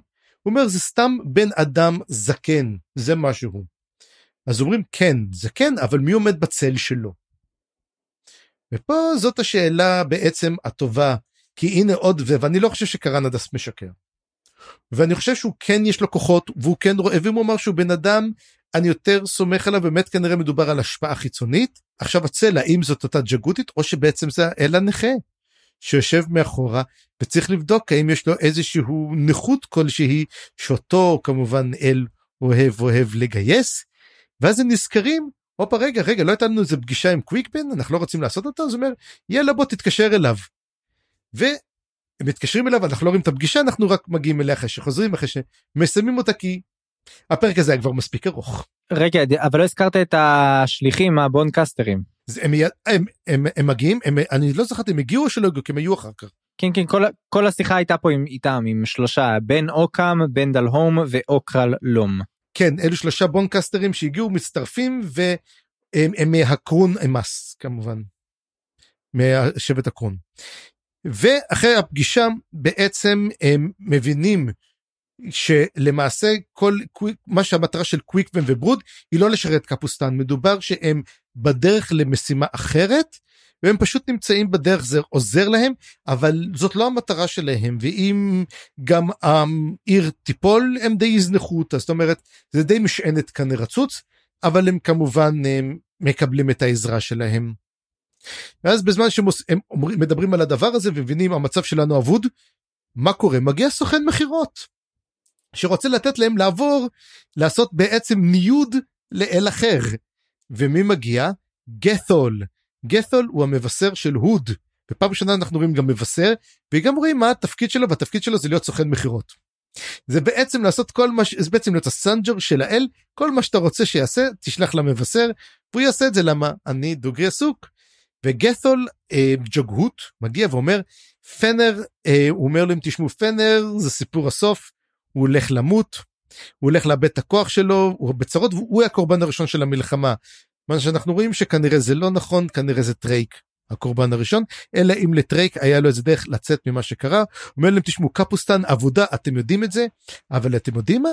ברגע הצורך אם אתם רוצים לברוח וכבר המשעול של פנר כבר לא יהיה קיים אתם יכולים להשתמש במשול של הוד כאילו חינם אתם יודעים להתנסות לראות כמה כיף להיות במשעול שלו ואז הם מבינים למעשה שהוא בא לש... להמיר את דתם, וברוקליאן מאוד לא אוהב את זה, לוקח את החרב שלו, מעיף לו אותה על הפרצוף שלו וחותך אותו. את, את, את, את העין שלו. הוא עצמו מתעד, בזמן שהוא פצוע והוא רוצה לפגוע בו, אותם שלושה מטילי עצמות נחמדים שישבו בחדר ושתקו, פתאום יוצאים ואומרים, היי תראו, ג'וגהות. כמובן שהם לא אוהבים את זה, מנסים לרדוף אחריו. גת'ול רואה את זה, אומר, רבאק אני בורח, בורח משם מהר מאוד לתוך המשול של הוד, ואז אותם שלושה אומרים וואלה אתה יודע כמה זמן אנחנו מחפשים אותו? כאילו זה ב-10 wanted list אתה יודע יש להם את הרשימת 10 most wanted של הג'גותים והוא אחד מהם גת'ול אומרים תשמע הוא יודע טוב מאוד לברוח יש לו כישרון טוב לבריחה. ולמעשה ככה נגמר הצצנה אלא שגרנטל מתעורר וסטוני בא ואומרת לו מי שני המתים? אחד מהם זה הרלו שהציל את חייו של uh, גרנטל הוא רץ והסתער עליו והציל את חייו ונתוק אותו בחור שסטוני לקחה אותו איתה ואומרת איי איזה פוטנציאל היה לו כזה ילד טוב וחמוד באמת אבל לפחות הפכתי אותו לגבר לפני שמת. וזה בעצם סוף הפרק אנחנו מתחילים במוות ומסתיימים בידיעת מי המתים בעצם סיים כמו המשך לסוף הפרק הקודם. וזהו זה הפרק ארוך ארוך אחד הפרקים אני חושב הכי ארוכים של הספר כולו.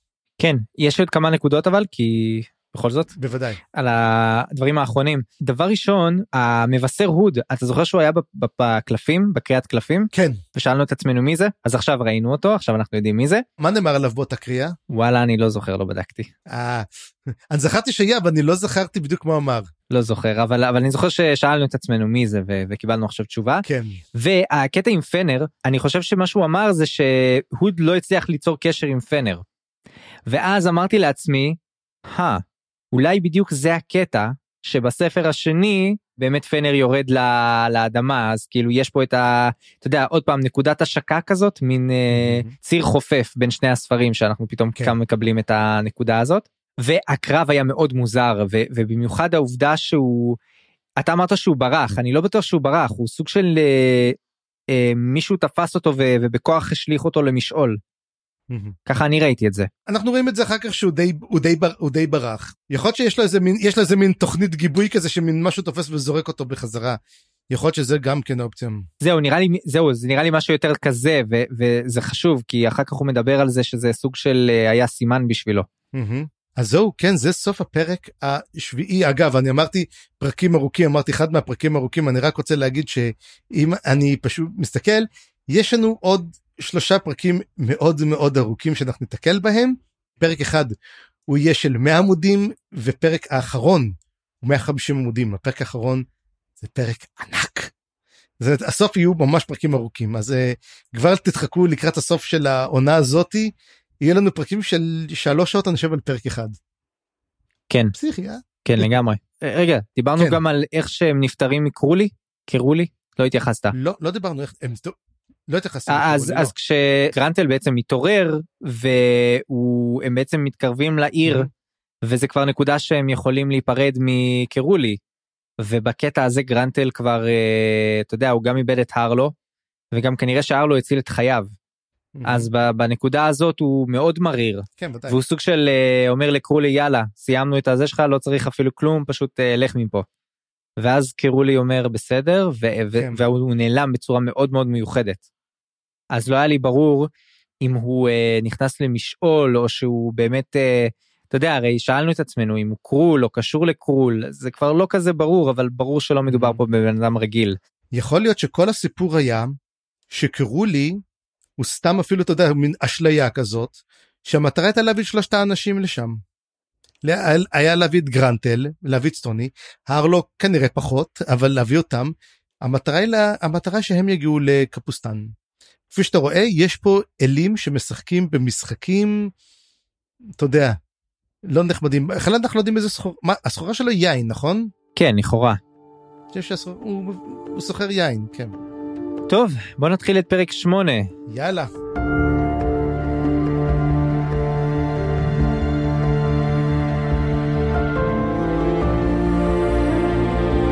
פרק 8 אה, קצר יותר ויחסית עוסק בדמויות שאנחנו קצת אה, זנחנו בפרק הזה, אה, ומתחיל עם אה, אפיגרף, אחד הקצרים שהיו לנו, אני חושב ששני האפיגרפים הקצרים ביותר שהיו לנו זה זה, ומשפט של קלנבד. אז אה, זה, לא, זה לא סתם שעכשיו אנחנו רואים את דנסר. גם היה לנו where they go blood follows, גם היה לנו את זה. נכון, אבל בגדול בוא נגיד שדנסר וקלנבד הם אנשי מעש, אנשי מעש ולא אנשי מילים. לקוניים מאוד. אז דנסר כן. אומר, The harder the world, the fiercer the honor. וזה מאוד מעניין. אני לא בטוח שהבנתי את המשפט הזה עד הסוף. גם לא ברור מה הקשר של זה כל כך, אבל בהחלט, בהחלט משפט חזק. אתה, היה לך איזה שהם כן אה, הבנות אה, יותר עמוקות לגביו? קודם כל, רק דן, כפי שאנחנו רואים, אנחנו שופטים אותו נורא לרעה. בגלל שהוא גם קוטיליון. ואנחנו רואים שהוא מדבר. ככל שיותר קשה, ככל שהעולם קשוח יותר, ככה כמה כבוד אתה יכול להשיג. אני חושב שהמשפט קצת יותר הולך לאותם חבורת החרב, החרבות האפורות. תהיי טיפה יותר קשר אליהם, אבל אני חושב שהוא מדבר על כל העולם הזה. תבינו כמה העולם הזה אכזר, אז תבינו כמה מעשה טוב של חמלה, וכמה כבוד שאתם משיגים פי אלף יותר חזק. זה דוגרי אומר, תראו איפה אתם נמצאים, כאילו, אתם, מי שנמצא בעולם הזה, יודע, זה, זה דרגת nightmare, משחק בדרגת nightmare. אה, כן, תשמע, טוב, אני, אני עדיין מתקשה להבין איך המשפט הזה קשור לפרק. אה, מאזינים ומאזינות, אם אתם יודעים, יש לכם איזשהו רעיון, אני אשמח לשמוע ב, בתגובות. אוקיי, אז בואו נתחיל ממטוס פלאק. אנחנו בעצם ממשיכים ישירות עם אותו מבשר של הוד גת'ול, שמוצא את עצמו בתוך משעול והוא פצוע ולכאורה עכשיו הוא, הוא סוג של חופשי וזה קצת לא לגמרי ברור מהטקסט לדעתי למה הוא חופשי אז לכן אני אמרתי שכנראה שכשהוא נמשך לתוך המשעול הזה זה או שהוד משך אותו ואמר לו אתה עכשיו כבר לא עובד אצלי סוג של יאללה פישלת אתה כבר לא צריך אותך או אופציה שנייה מישהו אחר משך אותו שעוד מעט נפגוש. אני חשבתי דווקא משהו אחר לקטע הזה, כי אני חושב שבעצם הוא אומר שהוד לא מקבל משהו לא מושלם, כי הוא עצמו עכשיו פצוע ומושחת, והוד אומר לו, אצלנו זה רק אה, אברקומבי ופינץ' ולא מישהו אחר. מעניין, אני, אני שוב, יכול להיות, אני באמת הרגשתי שהיה לי קצת לא ברור הקטע הזה, ועוד יותר לא היה לי לא ברור בעצם המחשבות של גת'ול שאנחנו כאילו סוג של נמצאים יחד איתו מנקודת המבט שלו והוא מדבר על אהוד ומה שהוא יודע עליו ופתאום יש לו אפיפני. פתאום הוא מבין משהו על הוד ולדעתי זה רמז סופר חזק וכמה שהוא חזק הוא או שיש פה אתה יודע את האם אימא של התיאוריות המופרכות שפשוט מחכה ש... שניתן לה פתרון או שיש פה בעצם שאלה שלדעתי תעצב ממש בהמשך את אה, איך שהסיפור יתגלגל. בעצם נשאלת שאלה מאוד חשובה שאולי קצת התעסקנו בה ככה בשוליים. מי זה הוד? מה היחס שלו לשאר האלים? האם הוא אותו אל שאתה קורא לו האל השולט, האל האחד, האל הזה שמארגן ומושך בחוטים בעצם? אבל בעצם הוא, אנחנו כמעט לא רואים אותו, לא יודעים עליו כלום. היינו פעם אחת, אני חושב, במשעול שלו לפני כן עם פארן וזה, ושערי הוד וכל הדברים האלה, ואתה יודע, אה, אם אני הייתי ככה מחלק את הג'ובים של האלים, זה, זה אולי אחד הג'ובים הכי חשובים, נכון? אל המוות זה נראה לי אה, סטייפל בכל פנתיאון של אלים, ולפעמים זה האל הכי חשוב, או ה, אתה יודע, האנטיתזה של האל הכי חשוב. פתאום לגת'ול יש איזושהי אפיפני והוא מבין שהוא סוף סוף הבין מי זה הוד. ואני לא. וזה, וזה ממש מטריד. ואתה יודע אני יכול לחשוב על כל מיני דברים אבל פתאום חשבתי שהשאלה הזאת שפתאום מופיעה לה משום מקום אצלנו היא קשורה בקונטקסט. והקונטקסט שעכשיו יש לנו את אה, האל הנכה שצובר הולך וצובר תאוצה ומתחיל לעשות פה שינויים דרסטיים יכול להיות שהאנטיתזה שלו זה לא קרול אלא זה הוד, או מילים אחרות, אולי יש קשר בין קרול להוד, ועל זה אני מעביר עכשיו את השאלה אליך צפריר. לך יש על זה איזושהי תיאוריה משוגעת? אני כבר היו לי תיאוריות, אני חושב שאני כבר אמרתי כבר את התיאוריה הזאתי פעם קודמת, שאני חושב שהוד הוא למעשה אל מתחלף. ואני חושב שההוד הנוכחי זה מישהו שהוא החליף את, המקור, את המקורי, אני חושב שהם גם מתחלפים די מהר. וגם כן, היה משהו מעניין שאני חשבתי עליו, הוא אומר לו, הוא אומר לו, אני יודע מי אתה, או מה אתה, ואומר, איזו אירוניה, המראה של פניך. כאילו, הוא מסתכל ואומר, תראה את המפ... אני, ואני גם כן מעוות כמוך. האם הודו מעוות? הופה, אוקיי חבר'ה, ואתם, אתה יודע, סרט כמו בשערים ושערים, גול כזה, אתה יודע לא, שאתה... כי כשאתה מדבר אני פתאום אה, מקבל אה, כן, ת- של עצמי, מה אני אעשה? אז אני פתאום אני מתרגש ותראה, תן, אתה יודע איפה עוד היה בדיחה? בדיחה? כן, בדיחה של הוד. איפה? איפה איפה עוד ראינו את הבדיחה של הוד? ספר, אני כבר, אה, שלושה ספרים לך תזכור. בפרולוג של ה- של הספר השני. נכון שהיה הרי היה לנו את ה... איש הזבובים. אה, את הריקבון והיה את המסיבה שמה של הוד והיה את הנזירים ואז כשהנזיר הגיע להבוריק הוא נעלם מהמם. אני חושב שהכל איך שזה בנוי פה אין הוד מה זאת אומרת אין הוד? אין אל כזה אז מי, אה, there is no god. אבל תשמע, זה מעניין, אני אגיד לך, הוא, אה, רגע רגע זה, הוד זה הקייזר סוזה של, של המשעולים העתיקים הכוח הכי חזק שלו זה שהוא גרם לאנשים להאמין שהוא קיים. תחשוב על כזה דבר, האמת אם אנחנו רואים שמגיע, אבל הרי שפארן נמצא על סף מוות, הוד נמצא שם. לא? או שזה שליח שלו, זה שליח של הוד. משרת שלו תמיד זה שליח. אני ולא שליח. וזה מה שהוא מבין.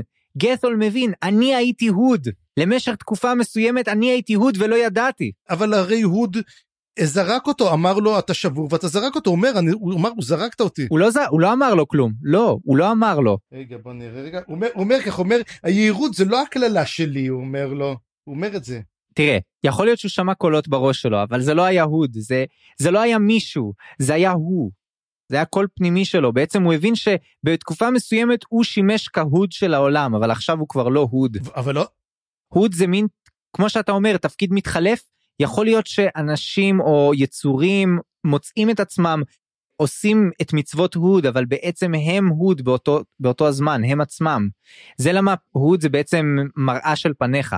כל אחד הוא הוד, או הוד נמצא בכל אחד, או משהו כזה. אוקיי, זה מגניב, זה מעניין, ומעניין לראות איך לוקחים את זה.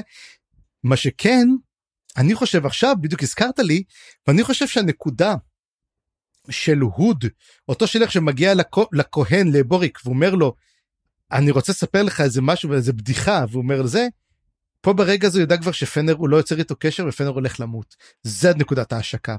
אם אתה אומר איפה נקודת ההשקה זה הרגע הזה. ברגע שבא גסול ואומר להם תשמעו פנר הולך למות ברגע הזה כבר הוא אמר הם, הוא היה את אותו דבר ב... בו וגם כן זה משתלב מכיוון שזה היה בוקר וזה היה ערב וזה הרי בקצה השני של העולם. כן נבקס וקוונטלי אז זה מתקשר. מגניב מאוד. יאללה מה קורה עם גטול בוא תסביר לי על גטול. תראה, אנחנו מדברים עכשיו, הם מעיפים, מעיפים כן. תיאוריות, אבל הפצצה הולכת עוד ליפול. אז אנחנו מתקרבים לפצצה, וגתול בעצם קולט שהוא נמצא בתוך המטוס ולק, כמובן זה המשעול שאליו הוא נמשך, והוא מסתכל על המשעול והוא קולט, המשעול הולך למות. והוא חושב על זה שאולי זה קשור גם לעם שלו, אתה יודע איך הג'קוטים הולכים ומתים, וגם המשעול שלהם הולך ומת. וכבר ראינו משעולים אה, גוססים ומתים וכאלה, אבל אה, כן, המשעול ספציפית הזה במצב כזה. ובתוך המשעול הוא מוצא סוג של משעול פנימי בתוך המשעול הזה סוג של פישר סוג של קרע בתוך המשעול ובתוך הקרע הזה הוא פוגש לא אחר מאשר האל הנכה. ואז אנחנו מקבלים את אחד הטוויסטים שאני לא יודע איך לא קלטנו את זה עד עכשיו אה, כל החפיסה של מונוג הייתה אמורה כבר לגלות לנו את זה אבל בעצם האל הנכה מתכנן להיכנס למשחק האלים על ידי ייסוד בית חדש שהוא קורא לו בית השרשראות. ופה הוא לא רק אה, נותן לנו איזשהו פצצה ו- וממש ככה זה אני לא יודע אם זה נחשב ספוילר צפריר אז אתה תגיד לי אם זה אבל אני פשוט קיבלתי מבוק דיפוזיטורי את הספר השלישי והרביעי והשם של הספר הרביעי הוא House of Chains אז אני אומר לעצמי זה כנראה חתיכת uh, טוויסט מאוד מאוד חשוב מה שקורה פה עכשיו. אה, תשמע אנחנו גם יודעים איך קוראים לספר העשירי. כלומר אנחנו כבר יודעים די את השמות מראש של הספרים שזה אתה יודע קשה לתת שם של ספר ולא לא להבין שזה יקרה אבל אה, כן אבל השאלה עצמה יותר חזקה מזה זה שהוא רוצה זה שהוא רוצה קלפים וכל טוב זה טוב ויפה אבל מי אומר שמקבלים את החפיסה הזאת? יודעים שלא כולם מתקבלים. העזף צריכים להחליט שהבית הזה קביל. הרי בית הצללים העזס בסוף קיבל את זה וחילק את הקלפים האם הקלפים ש... הקלפים של מונוג התקבלו או לא התקבלו? זה אם אתה הולך לפי התיאוריה של צפריר, Mhm. ואני לא יודע למה שאתה עושה דבר כל כך מופרך, הרי, הרי צפריר אמר שהזת מחליטים כל מיני דברים, אני טוען שזה פשוט ככה העולם בנוי, או אתה יודע, אולי האל הנכה יודע למשוך בחוטים, יודע לעוות את חוקי המשחק מספיק כדי לעשות דבר כזה. וברור שמדובר במשהו שהוא ממש טועה מהדרך, שהוא ממש סוטה כזה, שהאל הנכה מצליח איכשהו לעוות את המציאות ויוצר קלפים אה, מזעזעים, אתה יודע, אני בהתחלה חשבתי שהוא רוצה לפגוע ולעוות בתים קיימים, ויכול להיות שזה בעצם מה שהוא עושה, כי מה שאנחנו רואים עכשיו, שבעצם הוא מציע לגת'ול להפוך למבשר שלו. הוא אומר, אה, לא אהבת את השירות אצל הוד? לא נורא, תראה, אצלי מתקבלים גם אנשים עם אה, עיוותים, גם אנשים לא מושלמים, וגם אצלי יש מקום לרצונות אישיים. כי מבחינתי זה חשוב שגם אה, אם יש לך vengeance ורגשות כאלה, אתה תוכל לעשות אותם. נראה לי שזאת הנקודה הקריטית, זה למה הוא נמשך אחורה.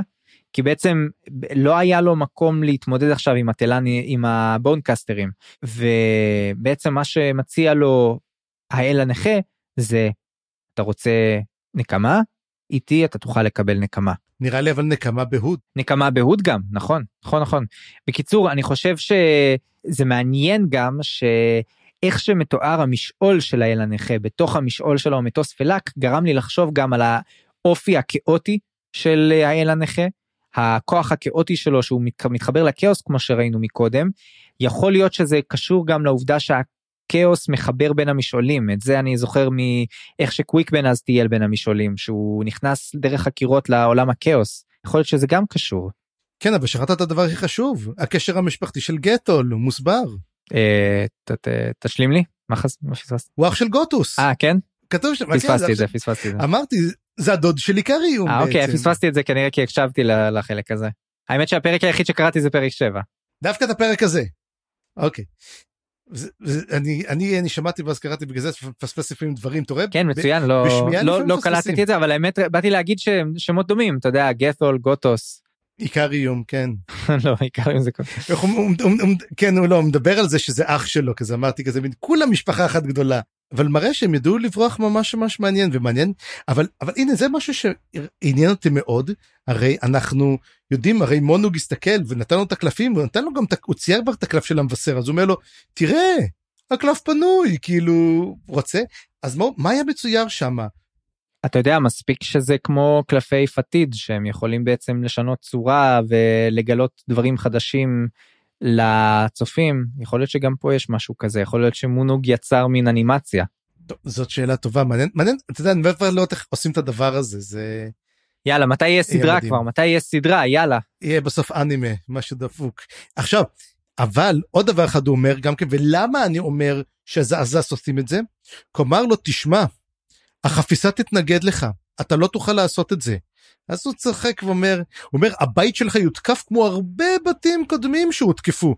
כי מראה שהמהלך הזה של להצטרף לבית זה מהלך שעשו אותו הרבה פעמים ועזס לא הסכים לקבל אותם למשחק.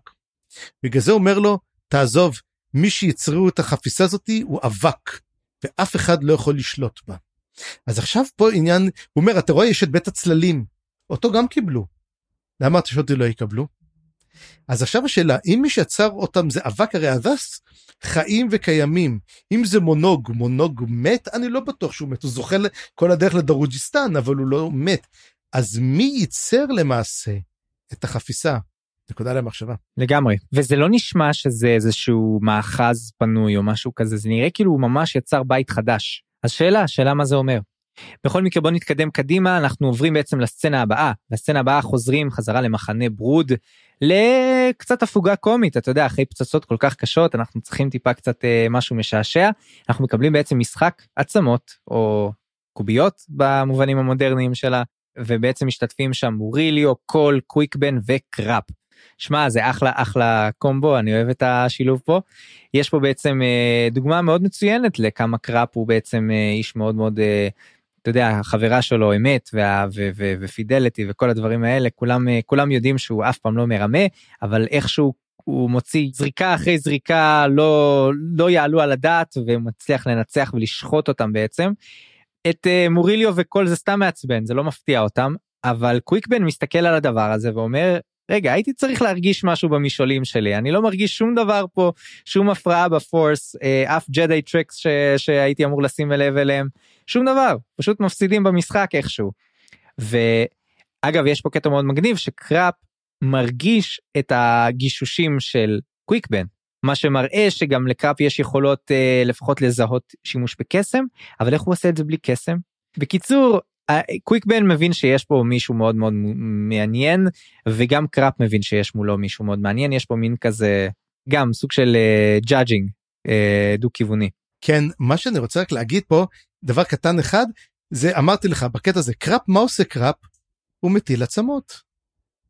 שזה נשמע מטומטם אבל הוא הרי מטיל עצמות פה ואחד הדברים שקורה הוא אומר אחר כך לקוויקבן בוא תזרוק גם אתה וקוויקבן זורק את העצמות והן יוצאות לו בצורת יד כי זה עצמות של יד.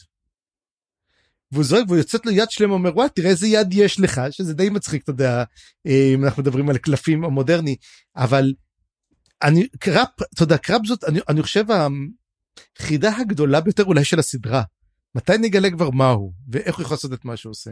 כן וזה לגמרי גם מצד אחד זה הפוגה קומית מצד שני אני מרגיש שיש פה באמת רמזים שהם רלוונטיים לא רק להמשך לקוויקבן אלא גם אולי לקראפ ונראה איך זה מסתדר.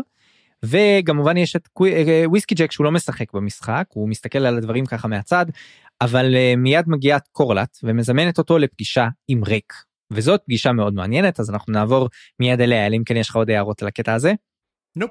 יאללה אז הפגישה עם ריק ממש הגניבה אותי קודם כל לא ציפיתי לזה. דבר שני זה מחזק פה את שתי הדמויות הופכות לקצת מעניינות יותר ונראה שבעיקר מה שריק מנסה להראות אה, הוא מנסה לבחון את וויסקי ג'ק ליצור איתו איזה סוג של הבנה הדדית ואני לא חשבתי כאילו אתה זוכר שגם בספר הראשון כשרייק הלך לדבר עם ברוק. אתה יודע אתה לא אתה לא רגיל אתה אף פעם לא מוכן לס, לשיחה ועוגה קפה ומאפה עם רייק זה לא משהו שאתה אה, מוכן אליו ואיכשהו וויסקי ג'ק זורם על זה. ובאמת הם מתחילים לדבר הם מדברים על כל מיני דברים אז אני לא אתעכב על הכל אבל הם מדברים בעיקר על אה, על פארן על זה שבעצם אה, הרי ריק מדבר על אנשים שהוא סומך עליהם. הוא אומר אתה יודע יש כאלה שאני סומך עליהם למשל פארן הוא אחד כזה והשיחה מתגלגלת גם אה, אל קוויקבן וההיסטוריה שלו ואני חושב שזאת עוד אחת מהסיבות שריק זימן את וויסקי ג'ק כי בעצם הוא רוצה לסמוך ולפתוח בוויסקי ג'ק אבל משהו פה לא מסתדר לו. הוא אומר רגע יש פה יחידה ויש בה חיילים פשוטים במרכאות ואחד מהם זה הדבר הזה שאני אפילו לא לא יכולתי לגשש עד הסוף ולהבין מה מה זה. אה, בבקשה תעשה לי סדר פה וויסקי ג'ק.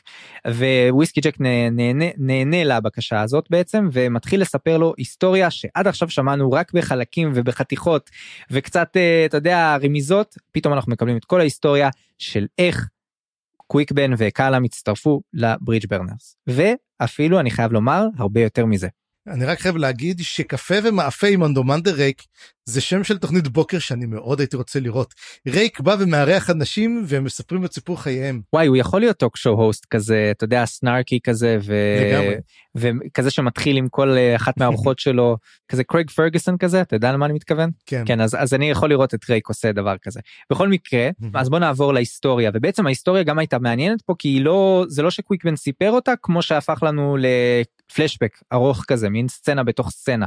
אז אנחנו בעצם חוזרים למרד של שבע הערים אבל לא המרד של דריג'נה אלא המרד שהיה עוד בתקופתו של קלנבד שבעצם זה לא מרד זה הכיבוש זה הכיבוש של אה, שבע הערים. אני ממש זוכר את המילה מרד אבל יכול להיות שאני טועה בדבר הזה. הם תפסו אותו במהלך הכיבוש.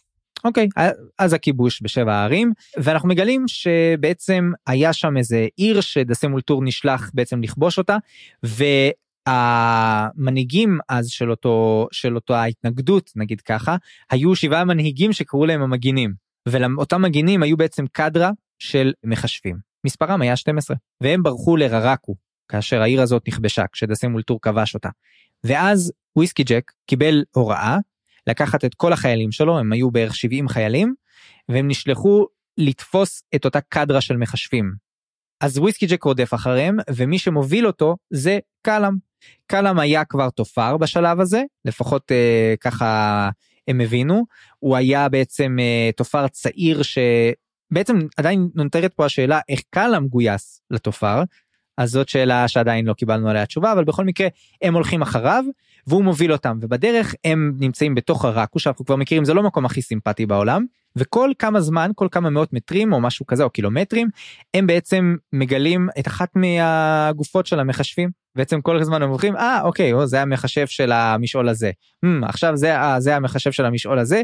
כל פעם הם ככה מדברים עליהם קצת מסתבר שבעצם 12 המחשבים האלה הם כל אחד שולט כנראה במשעול אחר. ואנחנו גם על הדרך מבינים שגם יש שם עוד חיילים שנמצאים עם וויסקי ג'ק שאנחנו מכירים יש שם את, את פידלר את, את פיקר כל מיני כאלה ששמות שאנחנו כבר מכירים אותם. וכל כמה זמן ככל שעוברות הגופות אנחנו מבינים שבעצם הולכים להיות פחות ופחות מהמחשבים האלה ובאמת כשמגיעים ומוצאים אותם זה בעצם נותר רק מחשב אחד וזה קוויקבן רק שמה קוויקבן נראה פה חולה וזקן ואומר אני לא יודע איך שרדתי בכלל ואני חושב שזה די מגניב שמי ששם לב שמשהו מאוד מאוד מוזר קורה פה זה דווקא פידלר.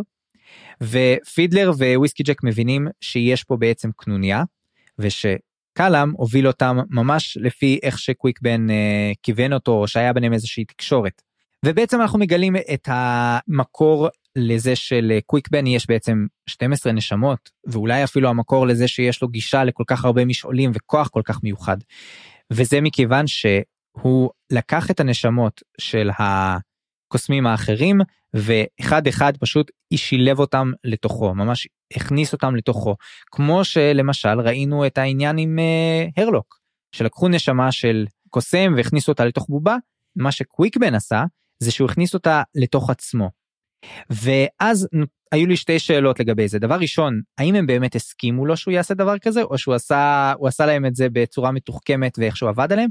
אבל נראה לי שלפי הטקסט שהוא ממש אה, הם, הם, הם חשבו על זה בעצמם. זאת אומרת שהייתה להם הבנה שהם לא הולכים לשרוד את המסע בררקו אולי כי הם היו כבר מבוגרים וזקנים וקוויקמן היה הכי צעיר אז הם בעצם החליטו שהסיכוי הכי טוב שלהם לשרוד צריך פחות מים צריך פחות אה, אתה יודע הרבה פחות קשיים הם פשוט הולכים להכניס את עצמם לתוך קוויקבן. ואז גם הייתה לי מחשבה אתה יודע כבר הרבה זמן שאנחנו מדברים על הכוח של קוויקבן. אם בקוויקבן יש 12 נשמות וכל אחת מהנשמות האלה יש לה גישה למשעול אחר ואולי זאת הסיבה שיש לו גישה להרבה משעולים מה שאין בדרך כלל לקוסמים. מה הכוח המקורי של קוויקבן? אמרו אני לא טועה אמרו אני לא טועה אומרים את אומרים את הכוח שלו שהוא היה הוא היה קוסם די חלש דרך אגב הוא היה קוסם שהוא ידע לעשות קוסם אה, של צללים או משהו כזה אמרו משהו הוא היה קוסם צללים הרי כן הוא ידע להשתמש במשעול הצללים. והוא היה לא כזה חזק. הוא גם היה הכי צעיר. זאת אופציה. אני נוטה לחשוב שאולי מה שהיה לו באופן אחר זאת היכולת באמת אה, לעשות את המניפולציות לנשמות. אולי זה היה המקור של הכוח שלו.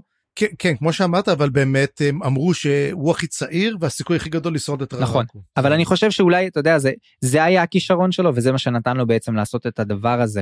ואז כשבעצם קוויקבן וקאלאם בעצם מספרים את הסיפור הזה, וויסקי ג'ק ופידלר מבינים את זה, קורה שם משהו מאוד מוזר. קוויקבן אומר, אתם אני גם חווה עליכם שאתם uh, עוברים פה במדבר ואתם לא uh, זה, זה מאוד משפיע עליכם אפילו אם אתם לא שמים לב. יש פה בעצם נוצר פה קשר מאוד מאוד חזק בינך וויסקי ג'ק לבין החיילים שלך. ואם תרצה אני וקלאם אנחנו נצטרף אליך עכשיו כי אני חושב שגם אנחנו נקשרנו בדבר הזה. וזה היה לי מאוד מעניין לקרוא ואני לא בטוח לגמרי שאני מבין את הקטע הזה והאמת זה קצת נראה לי גם מקום שאולי או שוויסקי ג'ק לא מבין את זה או שהוא מסתיר משהו מריק. אז אתה רוצה אולי להסביר אם יש לך איזושהי תובנה בנוגע לזה? מה שהוא אומר להם אומר כזה אומר כזה דבר. המדבר רק הוא משנה את כולם כל מי שחוצה אותו משתנה באופן כלשהו. וברגע שהם יצאו כולם הוא אמר להם את הדבר הזה הוא אמר אה, הוא אמר השתנתם אומר שרפתם את הגשרים של העבר שלכם הם שלך בלב ובנשמה.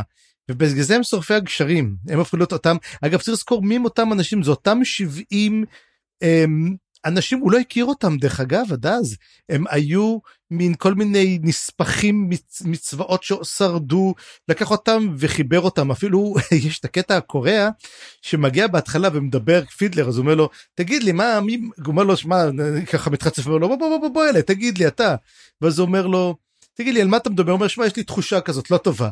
אז הוא אומר אומר לו נו יופי ותגיד לי מה זה הכינור הזה על הגב שלך? הוא אומר שמע, אני אמרתי, יהיה לי זמן לנגן, נלמד לנגן. הוא אומר, אבל למה יש בו אגרוף? הוא אומר, אה, זה הדג' עשה לי את זה מאחורה.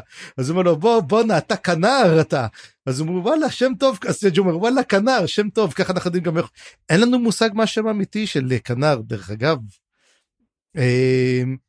אה, כן אבל פה אנחנו מקבלים טיפה את אתה יודע הדבר, אנחנו מגלים פה את הדברים החשובים באמת אתה יודע מה מה השם של כנר אני חושב שזאת שאלה שליוותה אותנו סתם אני צוחק אבל אבל זה באמת היה נחמד לגלות גם את הדבר הזה כן לא זה זה זה מראה איך בעצם מקבלים את השמות שלהם מפה אבל הם פשוט אנשים שחישל אותם המדבר ביחד והם באמת הפכו להיות הם, חבורה בגלל זה זה מאוד מאוד מוזר לי שכנר רצה עזב אותם.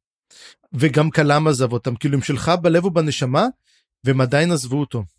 ועדיין גם כן. כלם יכל לעזוב את כנר, וללכת לקראת ההרפתקה הקטנה שלו, עכשיו כמאמץ ילדים אה, על מתים. כן, זו באמת שאלה, מה, מה טיב הקשר הזה, מה מהות הקשר הזה, אתה יודע, זה לא מוסבר פה. יש פה משהו מאוד מאוד מוזר, מעניין אם אה, נראה את זה מתפתח לאנשהו ועד כמה. אבל uh, בכל מקרה ההסבר הזה מספק את uh, רייק ואפילו עד כדי כך שרייק אומר אה סיפור מצוין אחלה סיפור אתה, אתה יודע כמה סיפורים אני גם יכול לספר לך הרבה מאוד סיפורים בוא בוא ניפגש עוד פעם אנחנו uh, נראה שזורם לנו טוב. בפרק הבא עם קפה קפה ומאפה. אגב גם uh, רייק מאוד מאוד אה רגע שנייה לגבי רק דבר אחרון משם בעצם הם נשלחו לכיבוש גדה נסבן וזה בעצם היה המבצע הראשון אה, של אה, של שורפי הגשרים כמו שאנחנו מכירים אותם וזה היה מבצע מאוד מוצלח הם היו 70 והם אה, כבשו בעצם את גדה נסבן שהיה שם 400 לוחמים ממש חזקים כנראה. בלילה אחד הם בלילה אחד כן. אגב אנחנו חוזרים אנחנו חוזרים לגדה נסבן אם אתה זוכר במהלך הספר השני העיר הראשונה כשכנר מגיע אליה זאת גדה נסבן הרי. לגמרי אתה יודע אה, מדברים על reading order אני חושב שבלי ספק בקריאה שנייה כל הדברים האלה פתאום מקבלים משמעות הרבה יותר ממה שאנחנו קראנו בפעם הראשונה אז אני אני קצת מקנא בחבר'ה שקוראים את זה פעם שנייה עכשיו. כן. אתם יודעים למי, למי אני מתכוון. אה, אוקיי אז חוץ מזה רייק אה, מתרשם מאוד מהסיפור וגם הוא מתרשם מאיך שוויסקי ג'ק הגן על סילבר פוקס ופה בעצם אנחנו מבינים שרייק גיבש החלטה לגביה הוא אומר שהוא הולך להציל אותה בעצם, הוא הולך אה, לשמור עליה מקלור, אה, הוא הולך בעצם אה, לדאוג לזה שהיא לא תיפגע. ואז וויסקי ג'ק בעצם הולך משם, וויסקי ג'ק מקבל את התחושה שמאוד מאוד מוזרה לו, שהם בעצם הפכו להיות חברים עכשיו. שאתה יודע זה כאילו אמור לך אמור לי מי חבריך אומר לך מי אתה אם לוויסקי ג'ק יש חברים כמו אנומנדר רייק אני אתה יודע הוא לא סתם אחת הדמויות האהובות כנראה בסדרה אני באמת מתחיל להבין למה. כן. והוא no bullshit כזה זה לא שהוא ליחך את פינכתו או משהו כזה זה פשוט uh, לגמרי בן אדם שווה ומגניב. כן אני רואה כבר ת'מימים לזה did we just became best friends כן. כן לגמרי ואז אנחנו בעצם מקבלים את רייק שמזמן חזרה את קורלט ומצווה עליה בעצם לדאוג לביטחון סילבר פוקס והוא גם דואג שמה שיהיה לו אפשרות לעצור את קלור אם קלור לא יסכים לדבר הזה שהוא בעצם הולך לפקוד עליו לא לעשות את מה שהוא מאוד מאוד רצה לעשות אז הוא בעצם דואג לרשת ביטחון שזה הטיסטי אנדי הקוסמים הטיסטי אנדי המתנגשים שבעצם יהיו מוכנים להפעיל כוח על קלור במידת הצורך. מה שמאוד מפחיד את קורלט כי היא אומרת שאם כל כך הרבה כוח ישתמשו בה בבת אחת יש סיכוי שזה יהיה מאוד מאוד הרסני אבל לך תדע. זהו ו... אה, יש שם גם נקודה קטנה שמדבר, הוא מזכיר לרגע את הזיקת האל הנכה. בעצם אה, היה שם נקודה שהוא מזכיר שהם היו 40 ושהם השמידו את הארץ של האל הנכה גם כן, שזה מוזר, מה זה הארץ של האל הנכה? האם זה המקום שממנו הגיע או המקום שכשהוא נפל בעצם הוא התחיל להשתלט עליו. לי לא היה ברור הקטע הזה אבל אנחנו גם מקבלים סדר גודל שזה היה אירוע מאוד רציני זה לא היה איזה שלושה אלים ואתה יודע זה היה ממש כנראה אופרציה רצינית. כן יש פה כמה דברים בפרק הזה קודם כל יש לו שיחה קטנה עם קרום בהתחלה. שקרון בא ואומר לו תגיד לי מה מה אתה מבלה בכלל עם בני אדם כאילו פה היום מחר כבר לא נמצאים אז הוא אומר אז הוא אומר לה כזה יש איזה מין משהו נחמד כזה אתה יודע באמת לא הרי אנחנו יודעים מה קרה לך כבר פעם היה לך כבר חוויות לא טובות עם אנשים זאת אומרת אנחנו משהו קרה בעבר של הנומן דה ריק כנראה יכולת להתאהב באיזה מישהי היו לו חברים ומתו הוא אומר אבל יש אומר יש איזה משהו נחמד במשהו יקר במשהו הקצר הזה וגם כן הוא שהוא עוזב הוא הולך אה, לסילנה אותה דרקונית אדומה כאילו לקבל נחמה ממנה שזה מעניין מה, הוא צריך נחמה מדרקונים או איזה נחמה יכול לקבל מהדרקונים גם כן חושב על זה שהוא אומר 1100 משעולים בבת אחת הוא אומר. הוא אומר אמנם הוא אומר, הוא אומר 40 שהיינו השמדנו אומר ממלכה אומר ממלכה אמנם שרק התחילה רק רק התפתחה זאת אומרת לא היה משהו שם אומר אבל אומר 1100 אומר אנחנו נהרוס את כל היבשת הזאת אז זה קצת קצת מפחיד אותו. אבל הוא לא מאמין שקלור יעשה משהו הוא די אומר אם אני אגיד שלא אני לא סומך אני מאמין שהוא לא יעשה משהו כזה. כן אבל הוא, הוא אתה יודע הוא מאוד פרגמטי הוא גם יוצר את האופציה לעצור אותו אם צריך. כמובן. כן ואנחנו עוברים לסצנה הבאה בעצם למייבי ומייבי חולמת שהיא צעירה שוב וזה לא חלום כיפי זה חלום אה, ממש מבאס. Uh, אתה יודע זה כמו uh, זה להרגיש שאתה כמו חלומות שאתה מרגיש שאתה בסיוט אבל פתאום אתה אתה מתעורר אבל בעצם אתה עדיין בתוך הסיוט uh, אז יש פה משהו כזה כאילו בהתהוות היא, היא כאילו זה גורם לה להבין מה היא איבדה והיה שם עוד נקודה שהיא מתחילה להרגיש עקבות ו, ונוכחות בחלומות שלה. Uh, היא חושבת שזה קשור לאימאסים אתה יודע אולי uh, אולי מה שהיא רואה שם זה אימאסים לפני התלן. כמו המשעול הזה שבו היא, היא הולידה את סילבר פוקס בעצם, יכול להיות שזה קשור לשם. היא, היא הולידה אותו בתלן, היא הולידה אותה בתלן, אז היא... כן, אז יכול להיות שזה מה שהיא רואה. יכול להיות שהיא מרגישה כן. משעול תלן או משהו כזה. בכל מקרה החלום הזה מאוד מעניין אבל אני רוצה להמשיך אה, לא להתעכב עליו יותר מדי. היא מתעוררת, פוגשת את קראפ. וקראפ מביא לה מתנה. וזה היה סצנה מאוד מאוד מעניינת אה, זה לא סתם מתנה אני חושב גם, אבל יש בה כל מיני תכשיטים שקראפ טוען שהם מצאו במנהרות מתחת לעיר דרוג'יסטן כשהם חפרו שם איזה מצבורי גז או משהו כזה, הם גילו בעצם אה, חפירה ארכיאולוגית, מין אה, שריד ארכיאולוגי, מנהרת או מערת קבורה כזאת של ריבים, שמצאו שם תכשיטים עתיקים מאוד מאוד מאוד של ארוחות הריבים לפני שהם נשגבו או הפכו לנשגבים. הוא בעצם לקח את התכשיטים האלה שמשבילה הם נראים בהתחלה כמו חתיכות של אבני צור. אבל הוא אומר שזה לא זה הכל קאפר זה הכל עשוי מנחושת אבל זה נעשה ככה שזה נראה כמו אבני צור. ואני רוצה שזה שתקחי את זה כי זה יעזור לך להתמודד עם הכאב וייתן לך תקווה. ודבר ראשון אני כשאני שומע צורים אני ישר חושב על תלנימאסים. ואתה בטח אה, גם. אז האם זה קשור למשהו שנגלה בהמשך על ברגהסטים? יכול להיות כי אנחנו דיברנו, אנחנו גילינו משהו על ברגהסטים, נכון, אבל פה זה הריבים. יודע, לכן אני שואל, האם גם לריבים יש קשר לטלנימאסים שאנחנו לא יודעים עליו? הם היו ביבשת הזאת, זה בטוח, אז זאת שאלה טובה. שאלה מצוינת, ואנחנו בעצם נעצור קצת בה, כי אני חושב שנעבור לסצנה הבאה, אלא אם כן יש לך משהו להוסיף. אה, לא. חוץ מזה שאיך אומרים זה שהיא אמ, היא גם שואלת את עצמה מי זה קראפ? בסוף כאילו הוא אומר לה כאילו בסוף היא הולכת אומר לה את יודעת מה? לפעמים חלומות יש להם משמעות וזה וכאילו מי זה הבן אדם הזה? כאילו זאת הש... we, we all ask it we all ask it. לגמרי. ואנחנו עוברים לפארן וחייליו אחרי שכבר כמה זמן שלא ראינו אותם בעצם. תראה מאוד קשה לי עכשיו להסתכל על פארן בלי לחשוב על מי הוא ומה הוא ומה קורה איתו. עכשיו הוא כאילו מתנהג חזר להתנהג כאילו סתם מפקד וכאילו קצת מוזר לי הדבר הזה אבל אולי אולי יש פה משהו שאנחנו לא רואים בכל מקרה הם בדרך בעצם למשימה שקצת הוזכרה מקודם שהיא בעצם המשימה של טרוץ אבל הם כאילו מתלווים אליו חלק מהדרך וטרוץ מצליח להכניס אותם בעצם לארץ של הברגהסטים שהם אמורים בעצם למצוא את שבט הברגהסטים הלבן הפנים הלבנות נכון כן. הידיים הלבנות פנים. כן. והוא והוא אמור uh, בעצם לרכוש את האמון שלהם כדי שהם יוכלו uh, להצטרף בעצם למלחמה עכשיו נגד uh, נביא הפניון. אבל יש שלב מסוים שבו כבר טרוץ לא יכול להביא אותם אז בעצם הוא צריך uh, להביא אותם עד נקודה מסוימת ואז הוא ממשיך לבד. אבל הם מאוד תלויים בו כי אם הוא יצליח לרכוש את אמון הברגסטים הכל סבבה הכל טוב והם יוכלו לחזור ואם לא הם בסכנה מאוד מאוד גדולה. תגיד זה, זה לא trope כזה כאילו שאתה יודע קרב יחידים שקובע את גורל המלחמה או הקרב או זה הקלינגונים זה מין זה, זה מין ה trope הקלינגוני כזה כאילו קרב עד המוות. כן אני, אני חשבתי על וואקנדה חשבתי על אה, אה, יש את זה בכל מקום יש את זה גם אה, נראה לי ברובין הוד בעיבודים של רובין הוד יש את הדבר הזה שהוא בעצם זוכה באמון של ליטל ג'ון וכל הדברים האלה. זה איזה trope חמוד כזה. בכלל אריקסון לדעתי יודע מאוד להשתמש בטרופים אבל בצורה הוא כותב אותם טוב אז זה לא כזה משנה לי אבל אם זה היה סופר אחר הייתי אומר נו יאללה כבר קראתי את זה אלף פעמים. אבל שוב אני גם לא יודע עדיין מה יקרה עם טרוץ אבל אבל לפחות ה setup פה הוא, הוא די קלאסי של ה trope הזה. והם אה, ב, בכל מקרה הם מחכים וחסר להם דמות חסרה להם דמות מפתח אה, שזה קוויקבן שעדיין לא הצטרף אליהם הוא בעצם עסוק אני חושב שבאמת בשלב הזה הוא עסוק עם כל החרבות האפורות כל מה שראינו מקודם. ומה שנראה בהמשך עוד מעט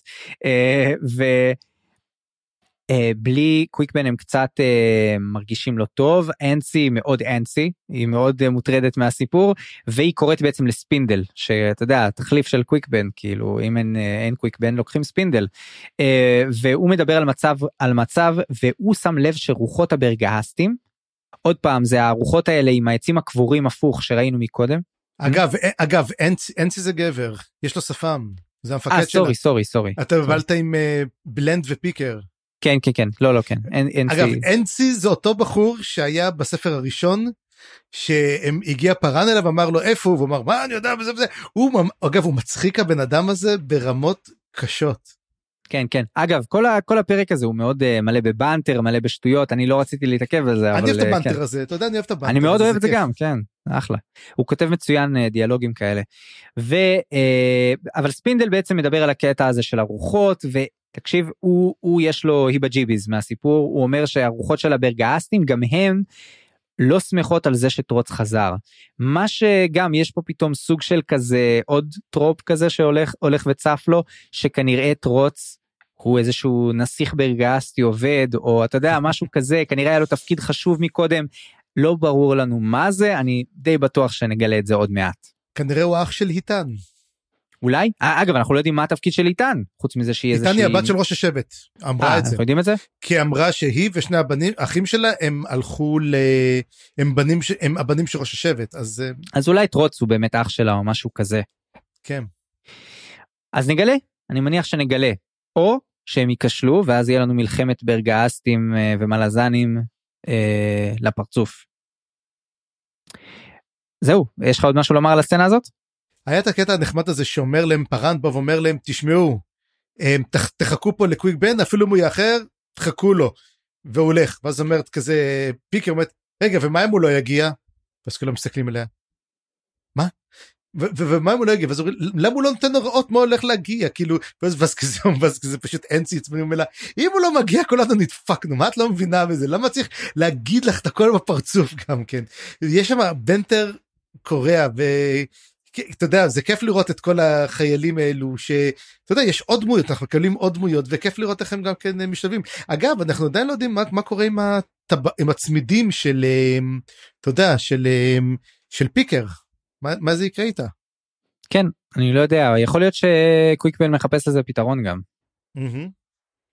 אוקיי ואנחנו באמת עוברים לקוויקבן הסצנה הבאה היא של קוויקבן ואנחנו שוב מקבלים בה פצצות אה, לור מטורפות ממש אני בטוח שאתה קפצת כשקראת אותן גם וקוויקבן אה, כהרגלו בקודש עובר בין משעולים מטייל לו מרגיש צחנה כזאת מין אה, עיוות והשחתה של המשעולים שמאוד מאוד הזכרנו מקודם באמת. כנראה באמת קשור או לפניון או לאל הנכה או לשניהם.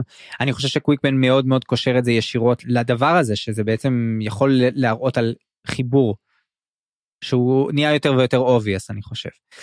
וגם הוא עובר אה, למשעול של הוד ושם הוא דווקא מגלה שזה המשעול שהכי פחות מושפע מהאל הנכה. מה שמחזיר אותי לתיאוריות המוזרות שהיו לנו מקודם וכל הדבר הזה. וגם מה שאמרתי על הדיכוטומיה הזאת שאולי מתחילה להיווצר פה אולי האל הנכה versus הוד שבעצם יש פה איזה הקבלה כזאת או ניגוד. והוא מוצא מלכודת מקלות ברגהסטית. ויש שם כל מיני מילים אה, הגליפים כאלה וזה בעצם קשור גם לאיזושהי אבן ושם אנחנו מקבלים בעצם את השם של החלק. זה בעצם הרסטון יש שם אבן פינה שבעצם הדבר הזה קשור אליה. הוא רואה שם עוד כאלה ואגב זה מתקשר לי למלכודות ה... ה... ש... שאז היו עם בושליין שהוא בעצם מתעסק איתן. כן, ויכול ברור. להיות כן וזה ברור בהמשך אבל כאילו ישר זה זה זה קפץ לי. Um, ולדעתי זה סצנה מאוד מאוד חשובה עם תגליות חשובות אז בואו נקרא את זה קצת יותר בזהירות. יש פה בעצם יצור. מתוך המלכודת הזאת בעצם אה, היא מתחילה לזוז ולדבר וזה ישר אה, מזכיר לו את הרלוק שהוא עשה לו את אותו דבר אז הוא אומר יש פה גם נשמה כלואה בתוך המלכודת. ובעצם אמרנו אז שהברגהסטים ככה הם כולאים נשמות טועות של האלדרס שלהם נכון? ולדבר הזה קוראים טלמנדס. והוא היה אה, מזדהה כהתינוק הראשון שנולד על הארץ הזאת. ואז הוא מפיל עליו כזה אינפו דאמפ מאוד מאוד מעניין וחשוב על ההיסטוריה של ברגהסטים וקצת מעמיד לנו בספק את כל מה שדיברנו עליו עד עכשיו שידענו עד עכשיו. הברגהסטים היו פעם אימאסים. הם היו אימאסים. האימאסים יורדי הים נקרא להם ככה the, the sea אימאסים כן? והם היו בעצם עמוק בים או רחוקים וכשבעצם הודיעו על הטקס הזה של התלן שהם רצו לעשות הם פשוט לא הגיעו בזמן. אתה יודע נתקעו ככה בפקקים בכניסה לעיר ומה לעשות הטקס התחיל בלעדיהם מה שקרה יש לנו בעצם את הטלנימאסים שהם יצורים על מתים מפחידים ויש לנו תרבות אחרת ששרדה אמנם אבל לא דמה יותר מדי אתה יודע השבטים עובדים והם פתאום שונים מאוד משאר העם הם uh, התפתחו בצורה שונה יש להם uh, חזות טיפה שונה יש להם כל מיני אולי אפילו שפה שונה אנחנו לא יודעים את כל הדברים האלה אבל בעצם אה, האבולוציה עשתה את שלה ועכשיו יש לנו שני גזעים שני ימים שונים לגמרי. שאולי יש להם קשרים מסוימים ודווקא זה מה שהרוח הזאת היא מדברת עליו אה, היא אומרת לי יש מידע מאוד מאוד חשוב שבושליין מקודם ניסה להשיג אותו דרכי ואם הוא היה מצליח הייתי מגלה לו דברים שאף אחד לא יודע. ואז קוויקבן אומר אה מעניין אולי אה, אולי תוכל לגלות לי ככה בהזדמנות את הדברים האלה אני אשמח לשמוע וגם אה, עוד דבר מעניין שהוא אומר זה שיש להם קשר לטלומנטובלקאי שהם בעצם היו בים יחד איתם. אתה קלטת את הקטע הזה?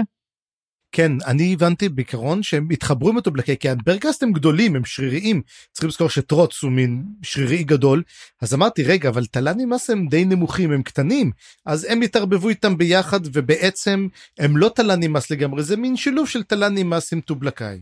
ואמרנו שטלומן טובלקאי יש להם איזשהו השתלשלות מג'גהותים אולי נכון, נכון אמרנו את זה אז כן. אולי יש פה איזה מין יצור כלאיים כזה משהו מוזר מה, קורה, יודע... מה קורה אם היו נשארים אם היו יכולים להיות ביחד כן. כן וגם כל הסיפור הזה של עם אה, עם יורד ים כזה גרם לי לחשוב על הטבח שראינו מקודם בקלוס. אולי זה קשור כן, איכשהו. כן אבל זה קרה לפני עשר הם קראו לפני זה קרה לפני עשרה ימים הם היו ימיים הרי ידוע גם שהשבט הברגהסטי הוא אה, מנוון נורא הם אמרו הם גם אומרים את זה השבט לא מתקדם השבט לא יכול להתקדם ולעשות אין להם אלים גם כן כי מי ב, מתברר שלשבטים כמו לריבי הגזע הראשון שיש הם למעשה אותם הופכים להיות אחר כך האלים אבל מה קרה בגלל שהם כלאו אותם בתוך מלכודות המקלות האלו הם לא הצליחו אף פעם להיות נשגבים. מכיוון שהם אף פעם לא הפכו להיות נשגבים הם לא יוכלו להדריך ולהוביל את העם שלהם ולהיות אלים כמו שצריך להיות ולמעשה לכן העם הזה תקוע במקום. וקשה לראות אותם פתאום יורדים עוד פעם מהים הם נמצאים בתוך היבשת. אז בעצם לא להם התכוונתי אבל התכוונתי שאם יש ברגהסטים שהם אימאסים שלא עברו את הטקס אולי יש עוד אימאסים שלא עברו את הטקס, אולי יש עוד עמים שאנחנו לא שומעים עליהם או לא יודעים עליהם או לא חושבים עליהם בתור אימאסים, וזאת הסיבה שהם פתאום צצים, כיוון שיש עכשיו את האספה הגדולה. כן, יכול להיות. שאיכשהו מחברת את כולם. אוקיי, ובאמת כמו שאמרת, יש גם את העניין הזה של, ה, של הסוד של הנשגבות ואני חושב שזה אחד הדברים שהרוח הזאת טלמנדס אומר שיש לו את הסוד הזה והוא רוצה להושיע את העם שלו והוא הוא, הוא נורא עצוב כי הוא תקוע בעצם ואתה יודע יכול להיות שהברגסטים עושים את זה לעצמם. יכול להיות שאת כל הנשמות האלה שיש להן את המידע ואת הידע של העבר הם לא אין להם גישה כי אתה יודע המסורת וה, והתרבות שלהם תוקעת אותם הם כל פעם תופסים אותם ולא נותנים להם לדבר אליהם. יש פה מין כזה אתה יודע self perpetuating ignorance כזה. אה, אה, זה מה שהרוח הזאת אומרת אה, ושיש לה בעצם את הידע הזה היא רוצה להביא את זה לעם שלה ועל זה קוויקבן אומר וואלה, בסדר, תשמע, מתאים לי, אני הולך לשחרר אותך. אבל בתמורה אולי תעזור לי פה עם איזה עניין קטן שיש לי נגד איזה שהוא אל נכה, אולי תוכל אה, לשלב כוחות איתי. אה, וכל הקטע הזה, אתה יודע, גם הרוח הזאת, היא גם מסתכלת רגע, רגע, מי אתה?